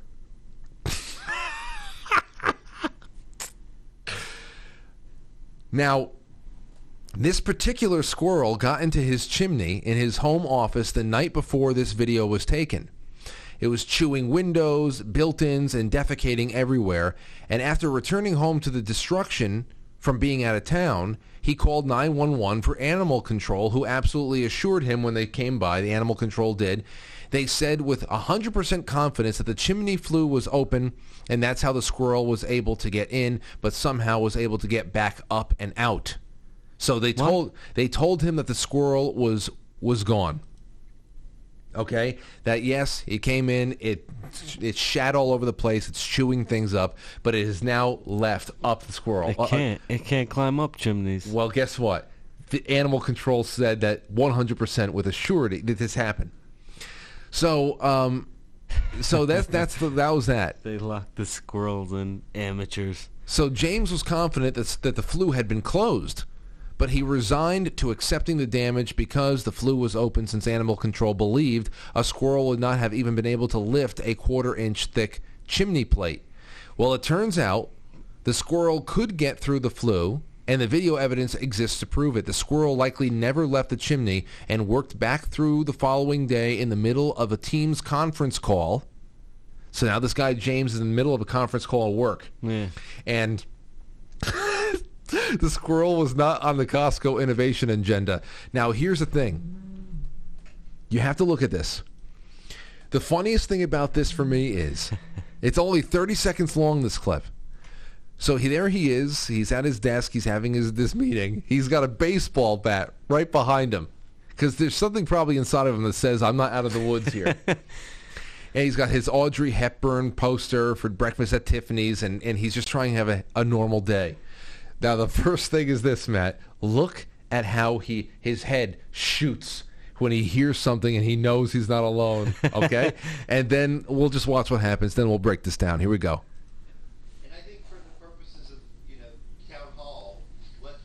Hear that?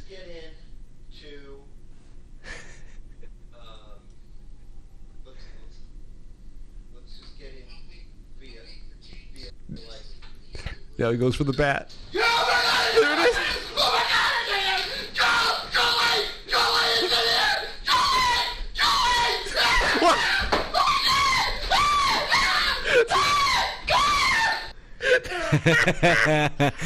Now listen, this squirrel is bouncing off the walls like it's like it, like it's one of those super bouncing balls. Yeah, it's reacting to him. Um, dude, when I saw when I saw him first take that that that look, when he looked, because he then at that point he knew. watch, watch. This, this it, it's right here. He knew that his life was was was going to be very uncomfortable. Boom, boom. All of a sudden, that's when he went for the, the fact that he had the baseball bat. Now, Matt, if you were in the room, he didn't even do anything with it. I know. Well, he's just trying to get distance. You think he would just start swinging? Now imagine if you're on the on the call with him. What would you have done? You, you obviously wouldn't have screamed. You would try to just catch this thing as it's bouncing around, or what would you do? Well, I mean, if I didn't have my net or anything with it, like first of all, I know that the squirrel wouldn't be in a house if I was there, but I would just open the window and just like just walk it towards the window. That thing's reacting to him.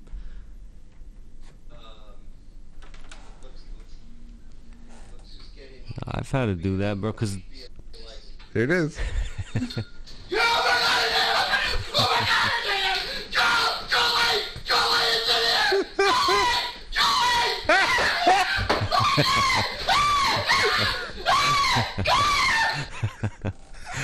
There's there's a ledge. Some fireplaces they have a ledge, and the squirrels hide up there. So I had to like do that, and sometimes you don't get them; they run by you. So what I do is, I let them run around. I let them get tired, and then usually I try and get them behind a couch, and I get two cages, and I put a cage on each end of the couch.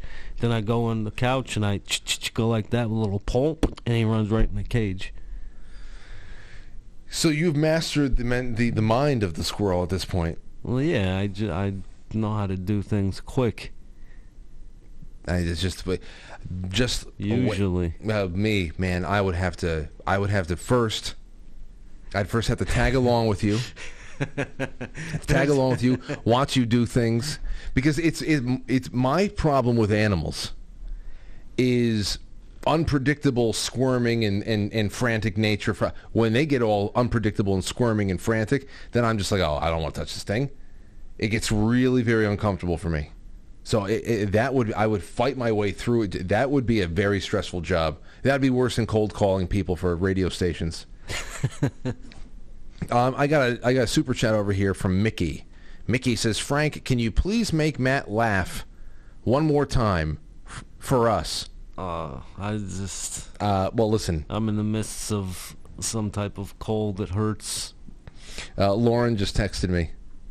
She said his voice just gets higher and higher. She's she's laughing at home. She's crying from laughter again. um, I could make Matt laugh right now. I think I could. Uh, now, come to think of it, just based on something I played, I know what goes along with it. I, something I, I discovered earlier on in the day on this sh- on this uh, on this computer. I just don't think that some of you uh, it wouldn't be pleasant for some of you. now I wonder what it is now. I, I don't I don't know. I just don't think it would be very pleasant for some people in this audience, and I'll get some angry emails from people who think that I need to have more class. But I, I think that there's something I can make him laugh with. I think so. If you if you want me to play it, it's it's audio from back in the day. Press one, and if you are not in the mood for anything um, anything uh, very naughty, press two. Say no, no, absolutely not. I don't want to hear this anymore, Frank. That's what you do. Press one in whatever chat room you, you if you want to hear it. It's something that Anthony and Mike had recorded. It, it's like a five second long Okay, so here's what you're gonna. Okay, there's a lot of ones. I know what it is now. There's a lot of ones. All right. I hope that it makes you laugh now. Now I built it up too much, but I found this. I haven't seen. I haven't heard it in so many years. Anthony and Mike had made this. Anthony, Ant. Anthony and Mike had made this years ago, and um, I found this when I was just going through some of our old archived archive footage and things like that. And um, so I, I will just say, if your children are in the room, just get, it's like ten seconds, and it's really not that bad. But get the children out of the room, or or pause this and whatever. This is us in college. Uh, this is Anthony. Uh, this is all Anthony uh, when you know pitch shifting the voice and all that stuff. And this is a song called uh, at, where where one person, uh, I guess a a friend, asks another friend if they could uh, all listen to this. You ready? It's a. here oh, we- what? That wasn't. Uh. Go ahead. That wasn't done in college. That was done at the old studio. After college. Yeah, that was even sooner. With this? yeah. Oh, okay, okay. Here we You go. wanna su- okay. Oh, yeah, yeah. Hold on. Let Can me- I suck your dick? Oh wait, no, that's not it. That's not it. That's not it. That's another That's one. not it? No, that's not it. That's from the other. Here it is. Ready? All right, wait. You want to suck my dick? Wait, well, no, wait. wait, wait, wait. Just play it. Wait, wait. I ha- he has to, he has to chill. Ready? Here we go. Okay. You want to suck my dick? I'll suck your dick. You want to suck my dick? I'll suck your dick. You want to suck my dick? I'll suck your dick, but only if you suck my dick first. That's great. It's so classic. Mike, Mike wrote the song.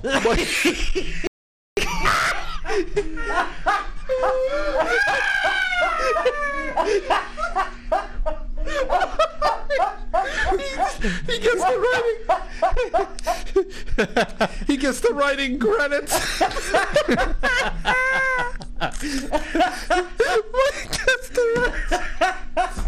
he was the ghostwriter for that one.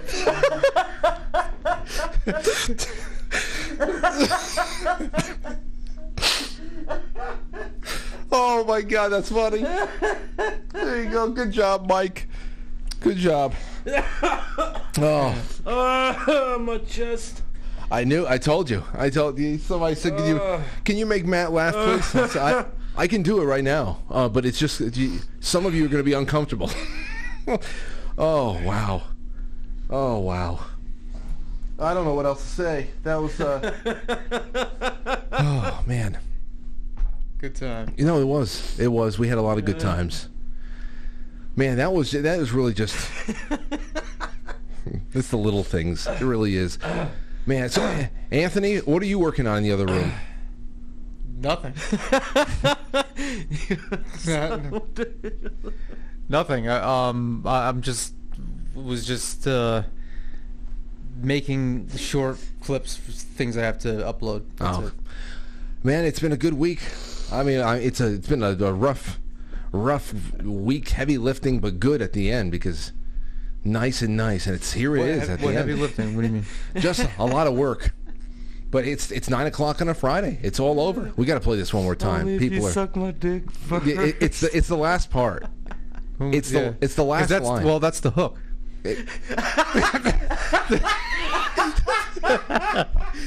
yeah, the last line is what really ties it together.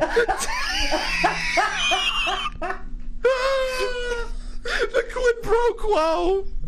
Hold on. Let's you play. got nothing without the last line. It's just a it's just a weird song without the last line. It just gets. Okay, here we go. You want to suck my dick? I'll suck your dick. You want to suck my dick? I'll suck your dick. You want to suck my dick? I'll suck your dick, but only if you suck my dick first. That's it. You're right. That should. That I don't know why that hasn't won awards. All right. Well, that's that. Thank you. Thank you, everybody, for hanging out with us for another week on this show. And um, thank, tell, thank you for telling me about your last last meal on Earth. We are going to be leaving you off in the loving arms of all of our friends at the uh, on the network end of things. That's quite frankly.tv. The weekend roundup is beginning, and that's it. That's it. That's what we're doing. So I hope you go and, and you have yourself a good time. I'm releasing the Scratchin' and one hell of a uh, a great turnout for people on Foxhole. I hope that you stick around and you make all of the weekend programming a part of your, you know, background filler music and entertainment while you're cleaning the house and putting your life in order for another week that's coming up in just a couple of days. And um, thank you. Thank you, guys and gals. I, I hope that it was sufficient. It was all sufficient. Amanda Hug and Kiss says, last meal, I'm not hungry. I'll have some of your fries, though. Damn it. Why do you, why, why do the girls do that? I'm not hungry. I'll just have some of yours. You, what? You will what? No, you won't. Thank you, Amanda. Very funny, though. It's great to have you out there. All right, guys and gals. I've got nothing else for you. Matt, is there anything you want to leave anybody with? Uh, have a lovely evening. Yes. I hope the evening is a lovely one. All righty. Good night. Bye-bye. I'll catch you on the flip side.